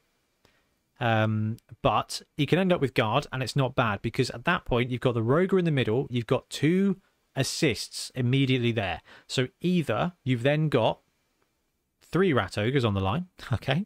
Uh, you've got your blitzers you can put next to him, and that's two die block with block, two die block with block, then probably three die frenzy block into two more dice. Actually, you can put together a real little pocket of murder. The problem with Skaven, like Ben says, is that those blitzers need to be kind of your surgical strike. You need them to be the ones punching a hole, if possible, and protecting the ball carrier when desperately needed. So, guard is going to be great if you get it, okay? But you will have to support the rat ogre. Um, and the problem with that is you're going to be putting dudes next to the rat ogre, so they're likely to get splatted by the rat ogre as well. Um, what do you reckon to break tackle on the rogue, Ben? Uh, I would probably take break tackle over guard just for those times when you need to. Yeah, he's that cruise missile. Someone's based him. You Yeah. don't want to hit that person. So just to let him do that one dodge because it's going to be on uh, three plus with break tackle. Is that right? Two plus. Is it two plus for the rat ogre? He's Edge 4 plus, this guy. So Oh, is he? I thought it was five yeah. plus. Yeah. No, so having that plus two bounce out means that this movement yeah, that's six good. frenzy piece, right, is then two plus into the open. Uh, it's it's a really good skill because, and it depends again on kind of on your meta. Like if you're in a meta where your other teams are going to want to keep close to the roger, okay, which is risky, but I'm looking at you undead players, right? They're just gonna be like, ah, zombie stands up, stands next to your roger. And then you're like, yay, I've got a free six die block, but it's gonna do nothing, right? But okay, that's fine. Or I can just two plus out and move him six squares to where I need him to murder. Break tackle is a really useful skill to have in there. Yeah. Okay. I might actually end up taking that over saving for tentacles then. Um, because If you're Yeah, using him as a mobile safety, then I- think yeah, if you've got jugs, you don't want brawler. Um, saving up for block is going to take years. Actually, BT break tackle eight eight, eight SPP. It's going to mean that he can move around, and it, it's a really good one to use if you if you're building a, a blitzing ogre as well. Um, and I think blitzing minotaur, they're they're all edge four plus big guys, so it's just kind of it keeps them so mobile. Now, uh, it goes well with if you've got a, an ogre with guard. Break tackle is a really useful second skill because it means you can move that guard piece to where you need him to be in like a human roster. When it comes to your roger, if you it's kind of brawler and guard, you you create a little mosh pit. Juggernaut and break tackle, you create this big guy who can just hunt people down in the backfield. Mhm. So having that rat ogre be uh, is really flexible. Now there's some other great skills. Obviously, block is the correct skill to take most of the time. Um, claw is okay. Have you had much experience with claw mighty blow in the new edition, Ben? uh, I haven't actually in the new edition, but it's not quite as good. It is terrifying, but it is it is fine. Like they don't stack like they used to, but it is very much Mhm. a case of like, oh, this is gonna hurt, and it's gonna hurt you, but it's not the best thing. It's not an auto pick anymore, which I think is Remind another. me of what, what changed with that? Um, so it used to stack.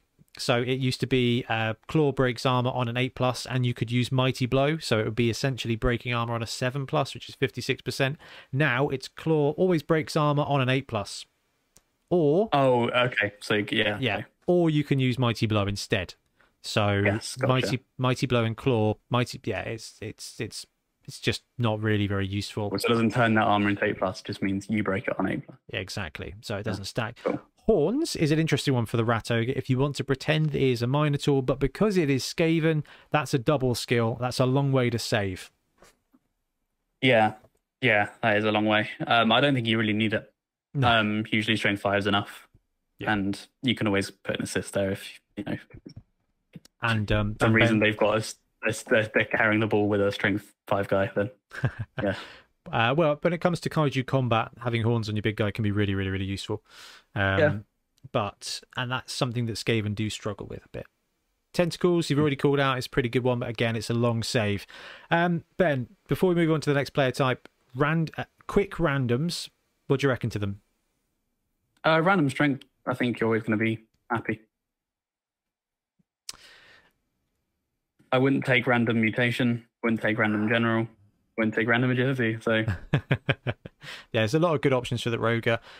That I'm a bit more precious, I think, with the Rat Ogre on Skaven. I think I'm a bit more precious with the Skaven team, except for the lineman.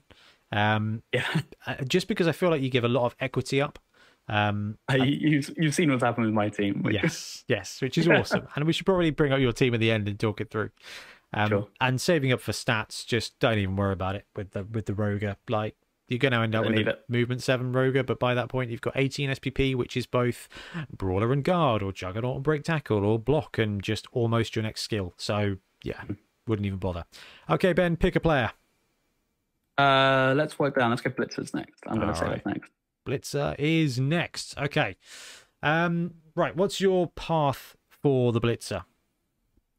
Uh, for me, they are like like you said, uh, they're your pieces for clearing out a hole. So, um, I actually regret my first pick of this skill now. Thinking about it, because I took it at the time. Um, I took mighty blow as my first skill to remove pieces more. Uh, I think I would have preferred taking tackle because, like you say, they're a surgical instrument to remove a key player that's being really annoying. Often that player, especially later in the league, has dodge. Okay. And um, and looking at like the team, the teams that are sort of threatening me, there's the Underworld team where they've got like a blodging uh, gutter runner, and I'm just like, oh, I wish my blitzer had tackle so I could threaten that. Um, yeah, so that's kind of why I regret that. So for me, tackle seems to be like the skill I I'd take first on these guys. So when it comes to uh, the Bonehead Championship team, tackle and mighty blow were the first were the skills for the blitzers. Um, Mhm. And actually, it's, uh, they're they're probably it, it depends. So the thing is, if you're running the Roger, you've got removal already with the Roger. If you don't have the Roger, then actually you are looking for that ability to strike and take out a target. Now, you will need one tackle piece, whether you put it on a lineman via a random general. That's actually a really good way to sneak in a tackle, and you can mm-hmm. afford to take Mighty Blow then on one of your blitzers to be a removal piece. Um, so it, it depends on the, the mix of your team. If you've got Mighty Blow with the Roger, you don't need it on your Blitzer, in which case then a support piece is the first thing you're going to want, which, like Ben said, is going to be tackle. And I don't. Guard is also excellent on the Blitzers. They are the only player on the roster that can take them without saving up a ton of SPP. And at movement 7, Edge 3 plus, they will be able to get that guard to wherever you need it. They're going to be able to help if you've got a if you've got the Roger, you're going to help you stay safe with the frenzy or get the two die up on a big guy. They're going to be able to work really well with a wrestle gutter runner to make sure that you're actually rolling a one die wrestle blitz. Okay, that's that's excellent. That ball's coming out, and then you've got another gutter runner to pick it up. So guard is a really useful skill. Now, over four seasons of me playing Skaven, every single guard blitzer I have ever had has died. Um, I, it's just a thing, right? It's just a thing. My, I always have one good blitzer and another guy who gets guard, then dies, and then the next one comes along, he gets guard, then he dies. So, and that is because even though they are brilliant blitzers, because they're just human blitzers with better skill access, they're still strength three, they're still armor nine plus, so they are still vulnerable. So, but having guard uh, gives you so much flexibility. Mighty Blow will be a great piece of removal. If you've got removal already, you can skip that and go to a support piece. You can take Tackle on a Blitzer and they become a really good defender. Or you put Guard on them and it helps you support other pieces be strong. I I like taking Tackle on them. I think it's great. The thing about the Blitzer is they will score every now and again. If you if you've got two gutters, the blitzers are going to be next in line for scoring. I think. Yeah. Um, I, I, I think personally, I value taking if I couldn't, if I didn't want to score with the gutters, I try and score with the thrower. Um, just because the blitzers tend to get the skill point, the SPP from the bashing. Cool. Um, Yeah, yeah.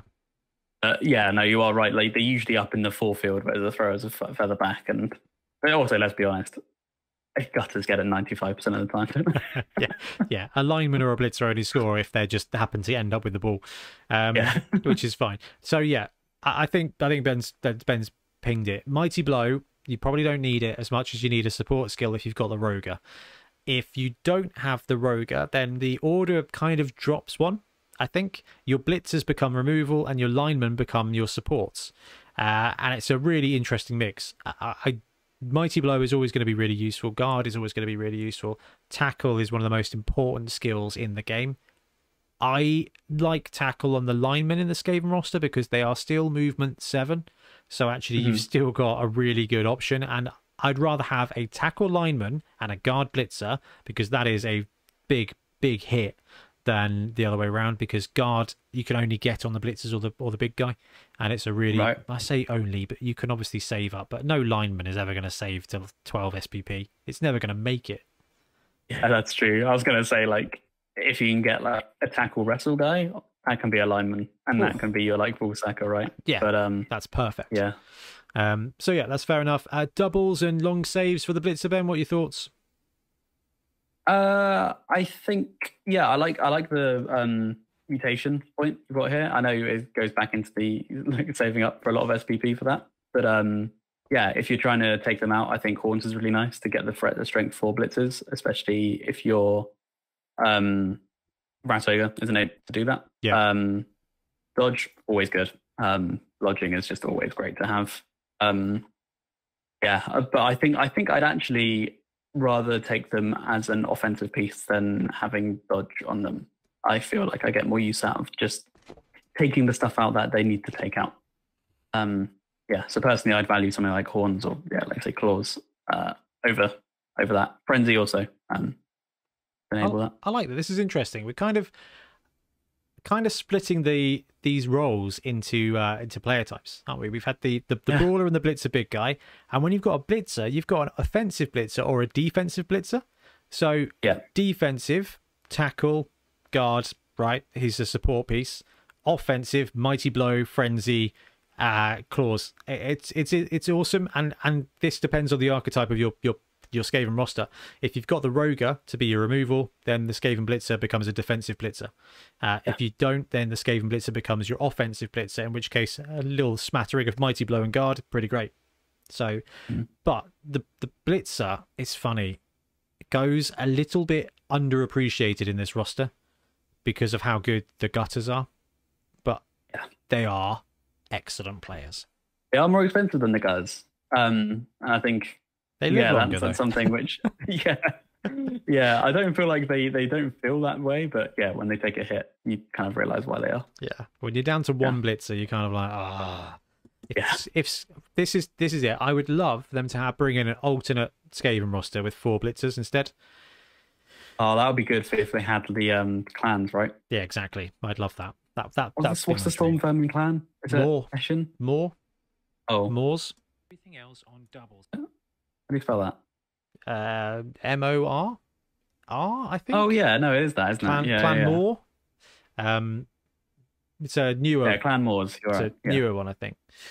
Um, yeah, it's a good one. Uh, next up, we've got one of the best throwers in the game, the Skaven Thrower. Now, Ben and I have already kind of talked through. You've got some combat potential there with the Roger and the Blitzers. The Gutter Runners, which we'll come to in a second, are just absolute scoring nightmares. Ben, what's the role of the Skaven Thrower? It's the quarterback, isn't he? And that's me using a Hey, I like uh, it. football term, which probably the first time in my life. Um, yeah, this guy is just the playmaker.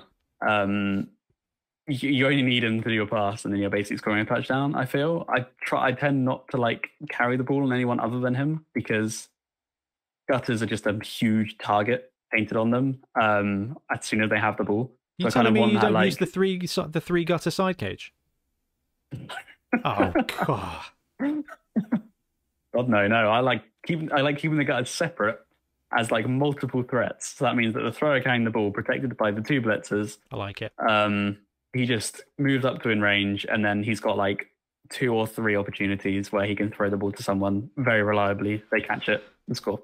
So that's tends to be how I play them. Um, And I, yeah, I rolled a bunch of random skills in this, which I'll get to in a minute. But um, yeah, you really have a lot of opportunities to kind of build this guy. Um, and having access to two of them does allow you to kind of like maybe have a close range and long range thrower, uh, or one who's more focused on just keeping the ball safe and stuff like that. So yeah. So um, Ben's hit the nail on the head. This guy is a fantastic thrower of the ball. Okay, this is the archetype yeah. when it comes to the thrower positional. Never used to be like this, right? The thrower was really a pseudonym for a runner. Um, or, the guy who picks up the ball. Yeah, then, yeah. This this guy is not really the ball carrier. He is a ball distributor. Um, yeah, that's what this guy will do. Now, it depends on your play style. Obviously, passing is risky, although when it's two plus plus or three plus plus, it's really not as risky as you'd think. But you are running the you are rolling a dice. Okay, at that point, it's it's bad. The great thing about the thrower is his movement seven, so actually he covers 14 squares in two turns. So that is the majority of the pitch, really. Um, so you've got an option of actually have him as a as a as a runner. Block is okay to put on him, but it will make him feel pretty slow. It, it's not it's not really what he's there to do. That comes, I think, by waiting till you've got six SPP and taking accurate pen. right. The odds are pretty likely to get a good passing skill. So I wanted to I was just like, I can't really decide if I want to go accurate or if I want to go like cannoneer and drive like the long passing game. Okay, talk through um, talk through some talk through the good talk through the good the good okay. throwing skills. Yeah, so accurate cannoneer, both fantastic. Um, on the ball, really good. Um, accurate, accurate cannoneer does kind of dictate, and especially in this edition, dictate kind of what path you want to build them down. Because now they've got a lot of support for like like cannoneer, you can get cannoneer, and then you can get um, cloudburster. Um, but, um, but yeah, yeah, um, stuff like that. So yeah, it, it's you, you, can make long passes kind of okay now. Like with cannoneer, it's a three plus long pass with a reroll, and then Cloudburster makes it like uninterruptible, basically. Um, so yeah, he's he's good at that. Um, then you got nerves. So I was just like, oh, nerves are still yeah. I I don't think I'd rush to take nerves. That's why I rolled random. Um, because I thought it's a nice to have, but I don't think I'd pay six SPP for it when I could just take accurate and make the passing the thing that I want to do always. Yeah. So accurate's like, good, cannoneer is good, on the ball yeah. is good, nerves is useful, leader is not ideal but useful. Yeah. How how did it go for you? Yeah, so I rolled random and I got Fumblerooskie, which I was just like, okay, I was looking at the passing skill and I was like, I'd take any of these for three SPP, any of these except Fumblerooskie. And then I rolled that um, naturally, which is what you should always do when picking a random skill is think of the worst case scenario. Um, and yeah, I still haven't used it because it's a terrible skill. um, for those who don't know, because I didn't know, um, it means that while running, you can choose to place the ball on a square that your player moved into um, along the journey, and it's not a turnover, and you carry on running. So you can kind of like go and assist somewhere and leave the ball for someone else to pick up, but no one else really wants to pick it up but your thrower. Um, it's very strange. Uh, I'm sure there are some awesome plays you can make with it, but it's not worth it. Um, and then I thought, okay, right, I've got the bad one out of the way. I'll roll for another passing. I'm, I'm bound to get like accurate cannoneer or something like that, and I get on the ball, which oh, is again like on the ball's good. Right. I was disheartened to see it because I'm just like, I'm just, I just want to play. I want a path to be made here. I want to roll a random and yeah. be like, right, that's what he's doing now.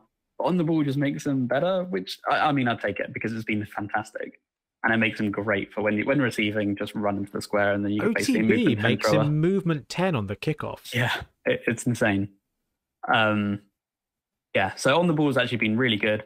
Then I rolled another random and I get Cloudburster, which is useless without Cannoneer, in my opinion. So I think at this point, I'm just going to have to save and get Cannoneer. Um, because you're and, going and, Cannoneer, you're going the long ball route. Yeah, I'm going to do it. I'm going to do it. The guy has a cannon. Like my model has a cannon, so he needs cannoneer, and I should have just saved up for it and got it from the get go and just made my cannon thrower cannoneer. Okay, but, so that's yeah. um, that's ten squares with three plus and a reroll. Yeah, and it gross. because that is It gives you a 19 square threat range. yeah, that is that is pretty outrageous. Um, Yeah. Eh, yeah, and this is the great thing about this edition is you can roll a random, and and sometimes it's going to be awesome, and sometimes it's going to make that choice for you, which is what we will absolutely talk about when it comes to the lineman, because this is that that is a true story of Blood Bowl 2020 in every team roster, uh, is that actually a random on a lineman chooses that lineman's new positional, and when it comes Yeah. to the thrower, actually Ben's right. If he chose, if he rolled a cannoneer, it becomes your long bomber. If it becomes accurate, it becomes your short passer. If you get nerves, actually, you need to then give him a combat skill so he can make the most of it and get up close. Now, the great thing about the thrower is that he is already awesome. Accurate makes him filthy. One plus quick pass, two plus short pass. On the ball is a really good collector. I used to use what was it in the old edition? Do you remember? uh, pass, no, no pass block with the other one. It was, Kickoff Oh. return. yeah, that's it. Kickoff return was one of my favorite skills in the old edition because it meant that you were almost guaranteed to start your. It's basically like a touchback. Um, and it meant that you could use one thrower in the backfield instead of having two players to play ball protection.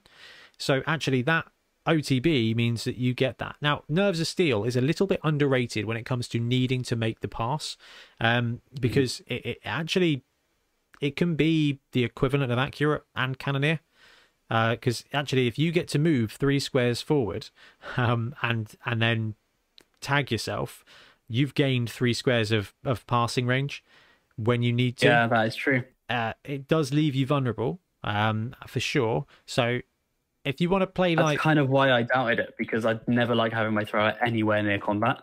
I Yeah. keep him back. I like I generally my backfield is a rat ogre, someone for the rat ogre to beat up, and a thrower. Yeah. And and that's kind of like right. These guys just just stay back, just stay back and out of danger. Don't look, don't look menacing. And as soon as people start to see the thrower, I get a little bit like, please don't. there you go next time i play you ben i'm going to murder the thrower Oh, don't. it's so scary. Every time that I'm going to blitz the thrower, I'm just like, oh, can you not? I like it. Um, Yeah. Now, the so quite frankly, whatever you do with the thrower is going to be fine. If if you want to be consistent and you want to use him as a runner, give him block. Then his movement seven. He's got a great passing ability. Sure hands block becomes a brilliant runner, and you will not need to do that. Giving him accurate, and then you just get to play with whatever you want to develop him. If you just get three SPP and want to take a gamble, um, then actually you can choose your own destiny. Ben, would you ever really run two throwers? Uh, yeah, I would. Um, purely because I would be scared of losing one. I feel like, with especially with the way I play the Skaven, if I lose the thrower, I'm not really sure what I'd do. Um, I find I'd find it really challenging because I just hate running with the gutters. Because as soon as they get hit, they generally don't do much unless they have the blo- the blodge. yeah. Um, so yeah, I, I kind of like having the safety of the thrower. Um, so yeah, I, I my next player I'm going to buy is another thrower for sure, just to have him like the bench thrower. Yeah. Uh, so doubles and long saves for this guy. 18 SPP to attempt uh, plus one passing is. Do you think that's going to be something that we see when it comes to BB3? Possibly. Um, and there's a lot of like mutation only Skaven players out there. Um, that's kind of interesting. I feel like all the passing skills are generally more favorable than the. Uh the secondaries um on here. I uh, the- potentially extra arms to help picking yeah, up. I was going to say I don't mind extra arms. I think accurate then extra arms.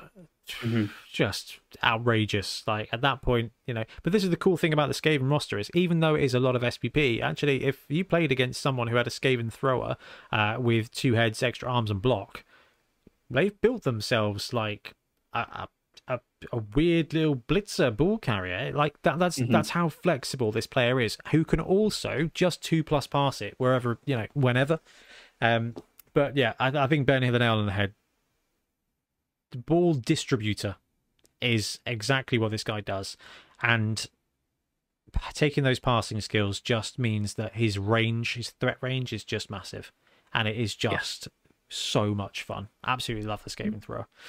Um, okay, and then it goes to. Ooh, wow, I talked about the Skaven thrower for a long time in that video, didn't I? 11 minutes all the way through to 17. the. Four minutes. There you go. Fair enough. Oh, yeah. Gutter runners. I feel like we've talked about them loads, Ben. So good skills for a gutter runner.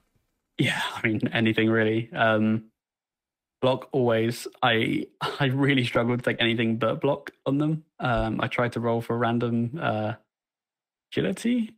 Oh my god! Why would you? uh, I thought I could maybe get a cheap like sidestep or something like that. Okay, that's fair. Um, I got sneaky git, so that that learnt me. Still, no, I did use sneaky git actually in one game. I thought I'd give it a go. It was give the old blitz foul a go. Yeah, uh, it's it was hard. I didn't. It didn't get sent off. I'm just like I didn't like that. that didn't feel good. Um, so yeah, uh, that's not getting used. But yeah, I think it's never worth rolling randoms on these. You've got so many good tools to pick on them that you really want. Um, my first gutter, I've gone block and then I saved up for two heads. And the good thing with the gutters is they're scoring touchdowns left, right, and center. And it's not hard to get to secondary skills and things like that on them. Actually, no, I didn't even pick that. I saved up for a stat up. He had enough SPP to get a stat up on game two. Um, oh, but you, because he yeah. had nine touchdowns. Ooh, yeah. I've, I've done something silly there. There we go. Yeah, he, I don't know. Yeah, the camera's, camera's going crazy. Um, yeah, so he actually had enough for a stat up. I rolled kind of poorly on it and had to choose between movement uh, or armor. And I thought, you can't get more movement on them because it caps it. So I and I don't really care about armor, so I'm going to get two heads. Um, that's the route I went down from that. This is the really interesting thing about gutters is they probably, with the exception of maybe the war dancer, they are going to be the player that gets access to the most SPP. Just, oh, yeah. just forever. Absolutely. And I really love the fact that they can't get extra movement now because it was. Oh it, yeah. It, it, it would be too much. Um, it would. It would be far too much. Now I don't disagree with you when when it comes to block being a skill, but if you're running more than two gutter runners, then your first one definitely gets block. Then your second one, you have the choice to start becoming a a fast safety. In which case, wrestle is an excellent skill. If you've got just two gutters, then making them and keeping them your scoring threats is absolutely the right thing to do. Okay. So when it comes to gutters, you've got scorers and then you've got reserve safeties. And wrestle is a really great skill on a gutter runner. One, it's going to keep him alive. Like, it's going to keep him alive as much as block. Mm-hmm. It's going to suck when you're the ball carrier and you get wrestled, but also it's going to be really useful for you taking out the ball carrier because and it's really underrated. You've got movement nine, you've got edge two plus, you're dodging into one tackle zone on a three plus plus, and then you've got a fifty percent chance with one die to drag down a player with block. Actually, you've got a huge. It's it's just a sneaky. If you can get a good block with a gutter with wrestle, it's awesome. So yeah, block is definitely definitely a great way to go. Um, you mentioned sidestep. So sidestep, sprint, sure feet. If you're going to build a one-turn touchdown player, those are the skills you need there's nothing wrong with having four gutters going block, block, wrestle, sprint, or sidestep. I would rather have sprint than sidestep, but actually, sure feet is probably the better way to go. Mm-hmm. Um, so it probably should be sure feet, sprint, then sidestep, or you know whatever, because it gives you that almost guaranteed movement at eleven at that point, movement twelve at that point for that guy, and and when you get four gutters, you can have two yeah. be all-purpose block gutters one as a wrestle safety and one as a one turn touchdown speedster, and it just gets horrific. But Ben, you've you've already talked about some really great doubles. I mean, what's not good? Yeah, uh, two heads just makes them obscene. Like when I was going for a stat up, I was looking for strength or agility, really. Um, so strength three makes them fantastic. Mm. Agility one plus is really, really good too. Um, so yeah, having two heads is essentially agility one plus. Yeah. Um, it's a shame you can't get it on the catch, but uh, yeah, it's it's still it's still good. Um, yeah, you can get extra arms for that.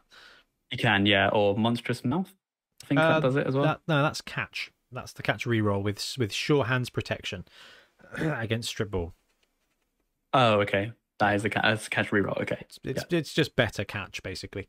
Yeah. Um. Now there's some interesting stuff you can do with the gutter runner, and when you've got four, you can kind of flex and try some different things. And Horns is really good. So if you get wrestle and then horns, it is a fantastic way to get a really good punch to drag down the ball.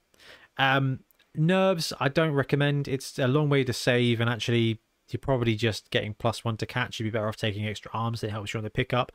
Guard is an interesting one. Again, not optimal, but being able to have that movement nine, edge two plus guard piece is going to really help you with doing anything that you want to do. So it's not it's not bad, but but starting with block times two, then wrestle, then a fast one, I think is the the best way to spread out those skills. But like like you said, Ben, the SPP are gonna really, really, really come really, really quickly.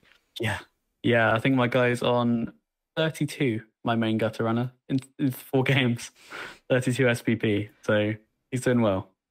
And yeah. uh, we'll we'll wrap up the roster talk here before we have a look at Ben's uh, roster and a quick dream team segment. But the Skaven lineman, I love lineman, and I I I'm all about in 2020 a couple of quick random skills. If a lineman scores a touchdown, I'm going to give it a quick random general block. I'm looking for frenzy, uh, block, wrestle, kick, sure hands, tackle are all skills I am looking for. That's almost a mm-hmm. 50% chance. Uh, we could probably find a sixth skill that's good. Pro, eh, maybe. I don't think I care too much for pro. Yeah. Well, it, you are right. Kick is like number one for me. But oh, sorry, kick, wait. Kick is awesome. Block is great. Yeah. Wrestle's great. You've yeah. got a ton. Like so, actually, the first couple of Skaven linemen. I don't know, Ben. Have you even had any that have got? To, no. Okay. No, no. I have one with four SPP who happened to get two casualties. He's probably going to be the first one, but they keep dying or getting taken out. So, yeah. so when it came to the Bonehead Championship, we had um, well, we had some bloody games which led to uh, linemen kind of stepping up and getting a load of touchdowns, and we just spent the SPP on randoms. We had a block guy who became a third blitzer. We had a tentacle guys who didn't really do a lot. We had a wrestle guy who became really solid on the line, and we had a tackle guy who became an extra safety. So one skill, one touchdown can turn a lineman basically into a reserve positional. Block, you get a blitzer. Wrestle, you get a safety. Kick is monstrous for your gameplay. Sure hands, you get a reserve ball carrier. Okay, it's not ideal because you've got the thrower, but if your thrower's out and you've got a sure hands piece, you're fine for 10k. And quite frankly, Frenzy's not bad either. Like, I know it's not the first pick, but if you get a frenzy lineman early, you may be more inclined to take guard over mighty blow or guard over tackle on your uh, blitzers to be able to actually start plowing extra dice in. And mm-hmm. tackle means that if you get tackle early on a Skaven lineman, you don't have to use it on a blitzer. You can then yeah. turn that blitzer into something else. Dauntless is interesting. It's not particularly ideal, but Dirty Player is a skill that's going to be really useful as well. It's it's it's foot mighty blow, like it's wicked. Yeah, yeah. You have a lot of flexibility with them. They just something you would just got to remember. They do not hang around. Skaven yeah. linemen are the epitome of expendable. It's quite funny. Like, it's probably you, like a Smalling. But, you you yeah. talk you talk about uh, getting antsy when your thrower gets in kind of danger. I have one positional that I am even more precious about, which is a kicker. Yeah. If I get a kick lineman, that is the most precious thing in the world to me.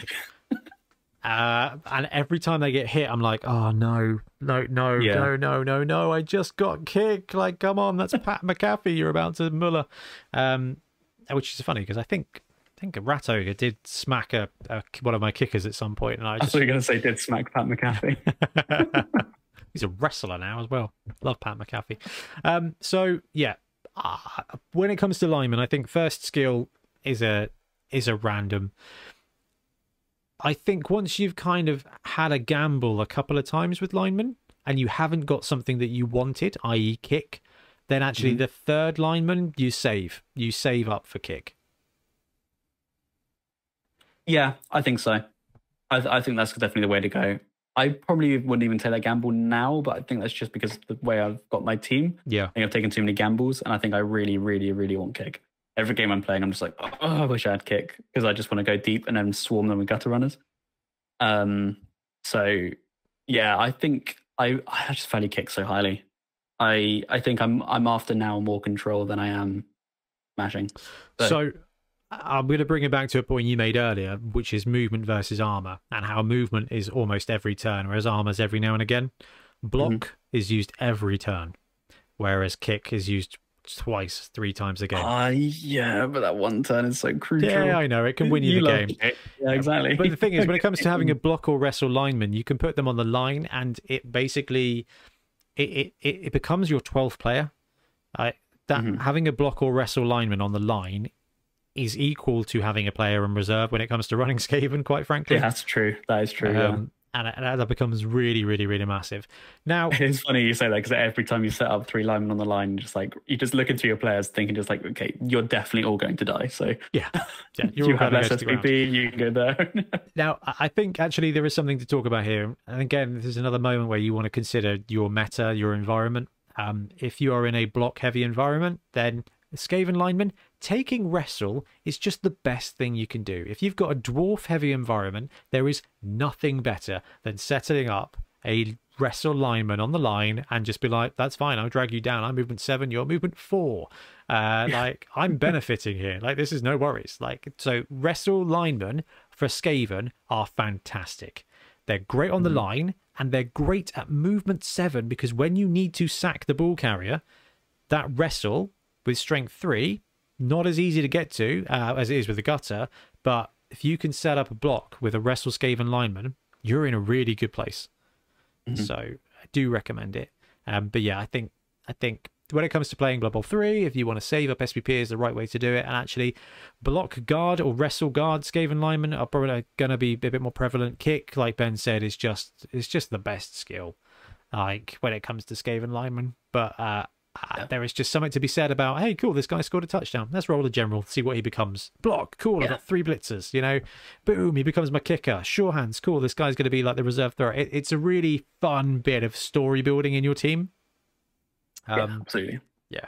So I love that. Uh, I'll tell you what, Ben, is there anything else you want to add on any of the individual players before we go and have a look at your team? Pretty comprehensive. Okay. Uh, what do we do with it It's how not to build Skaven. okay, we've got the bitter sea bilge rats here. Let's uh, zoom in ever so slightly.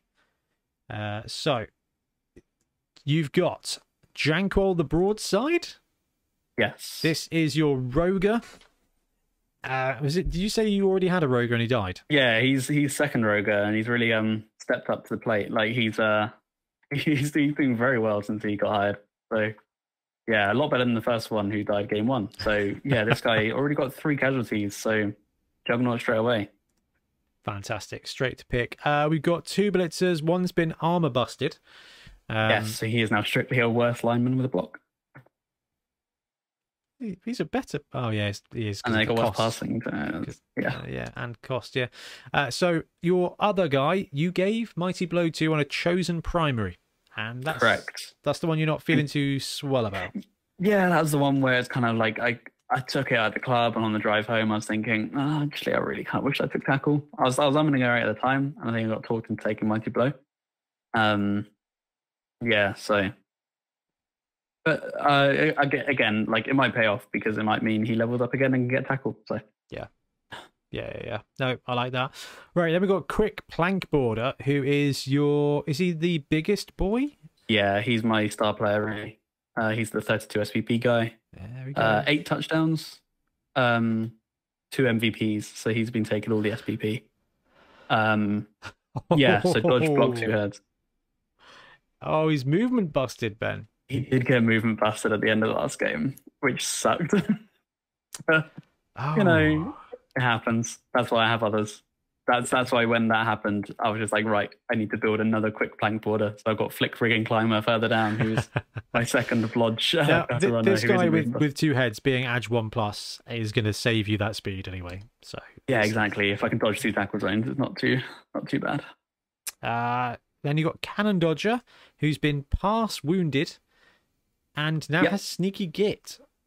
Yeah, um, that was I tried taking the random agility, got a sneaky git.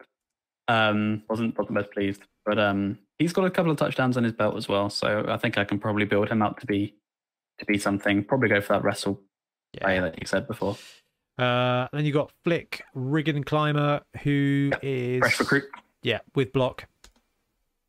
Oh no, that one. Yeah, that was. He's not my fresh recruit. The one below that, Nick Fivefinger. He's uh, my fresh recruit. So now it's the four, the four gutters. Very exciting. And then we've got Swivel Gunblaster, who is your Mm. thrower.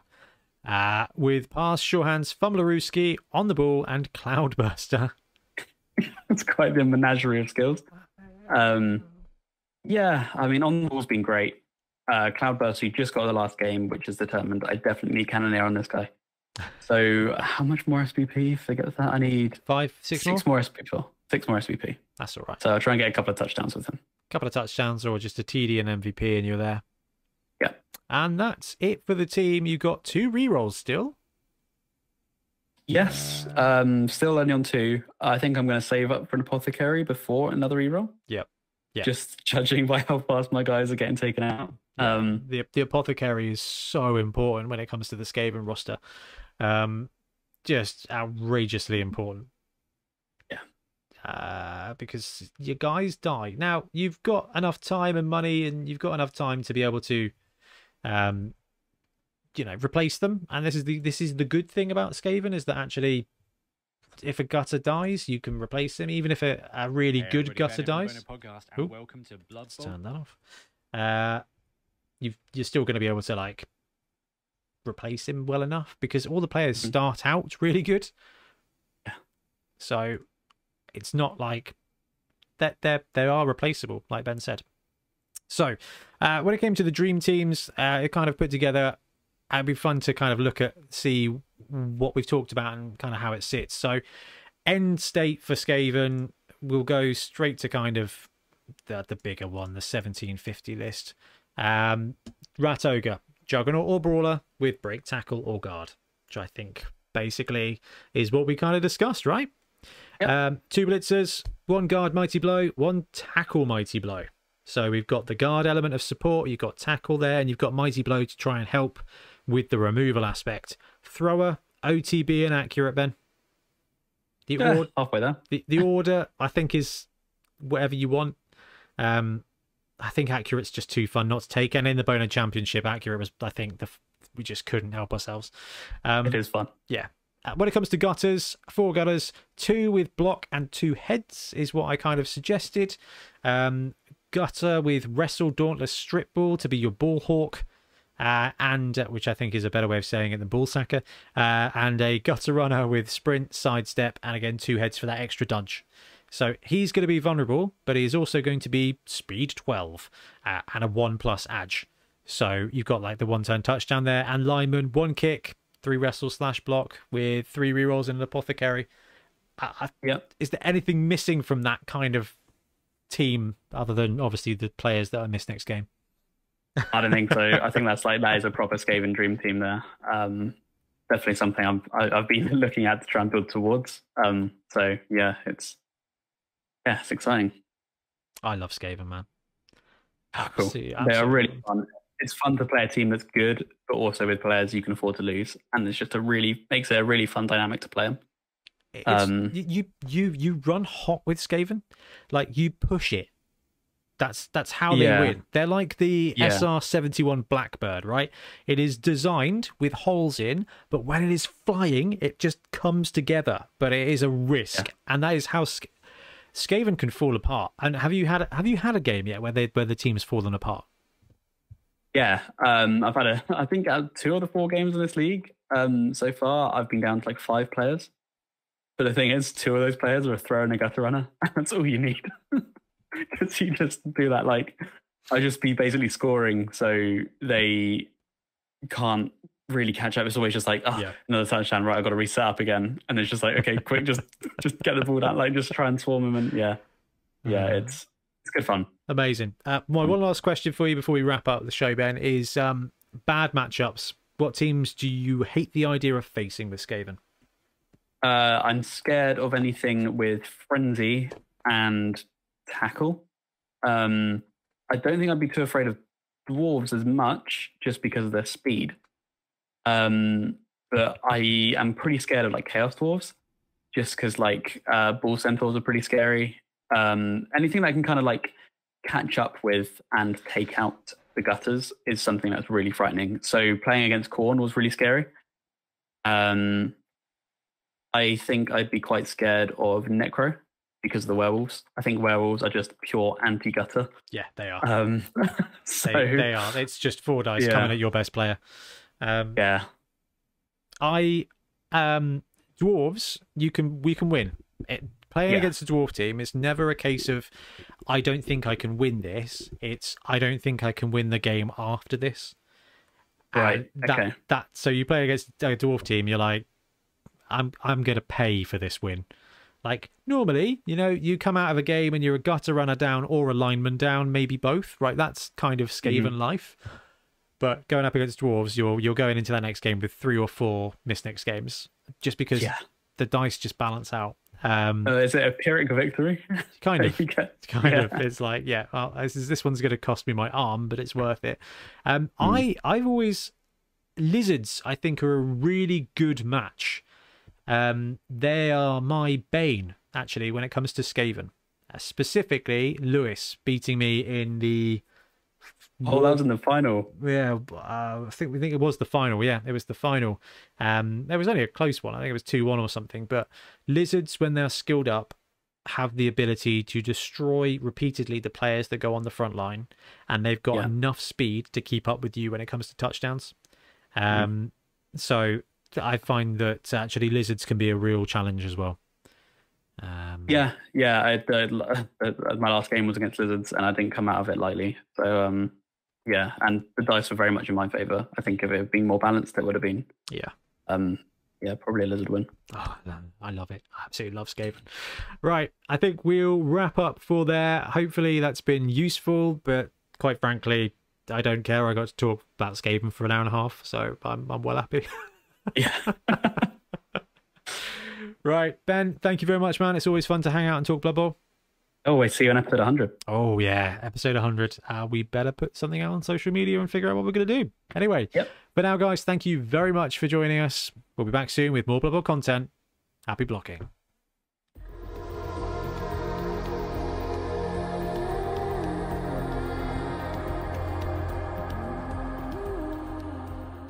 Thanks very much for watching. We really appreciate your support. If you want to help support the channel even further, please like and subscribe or come join us on our Patreon.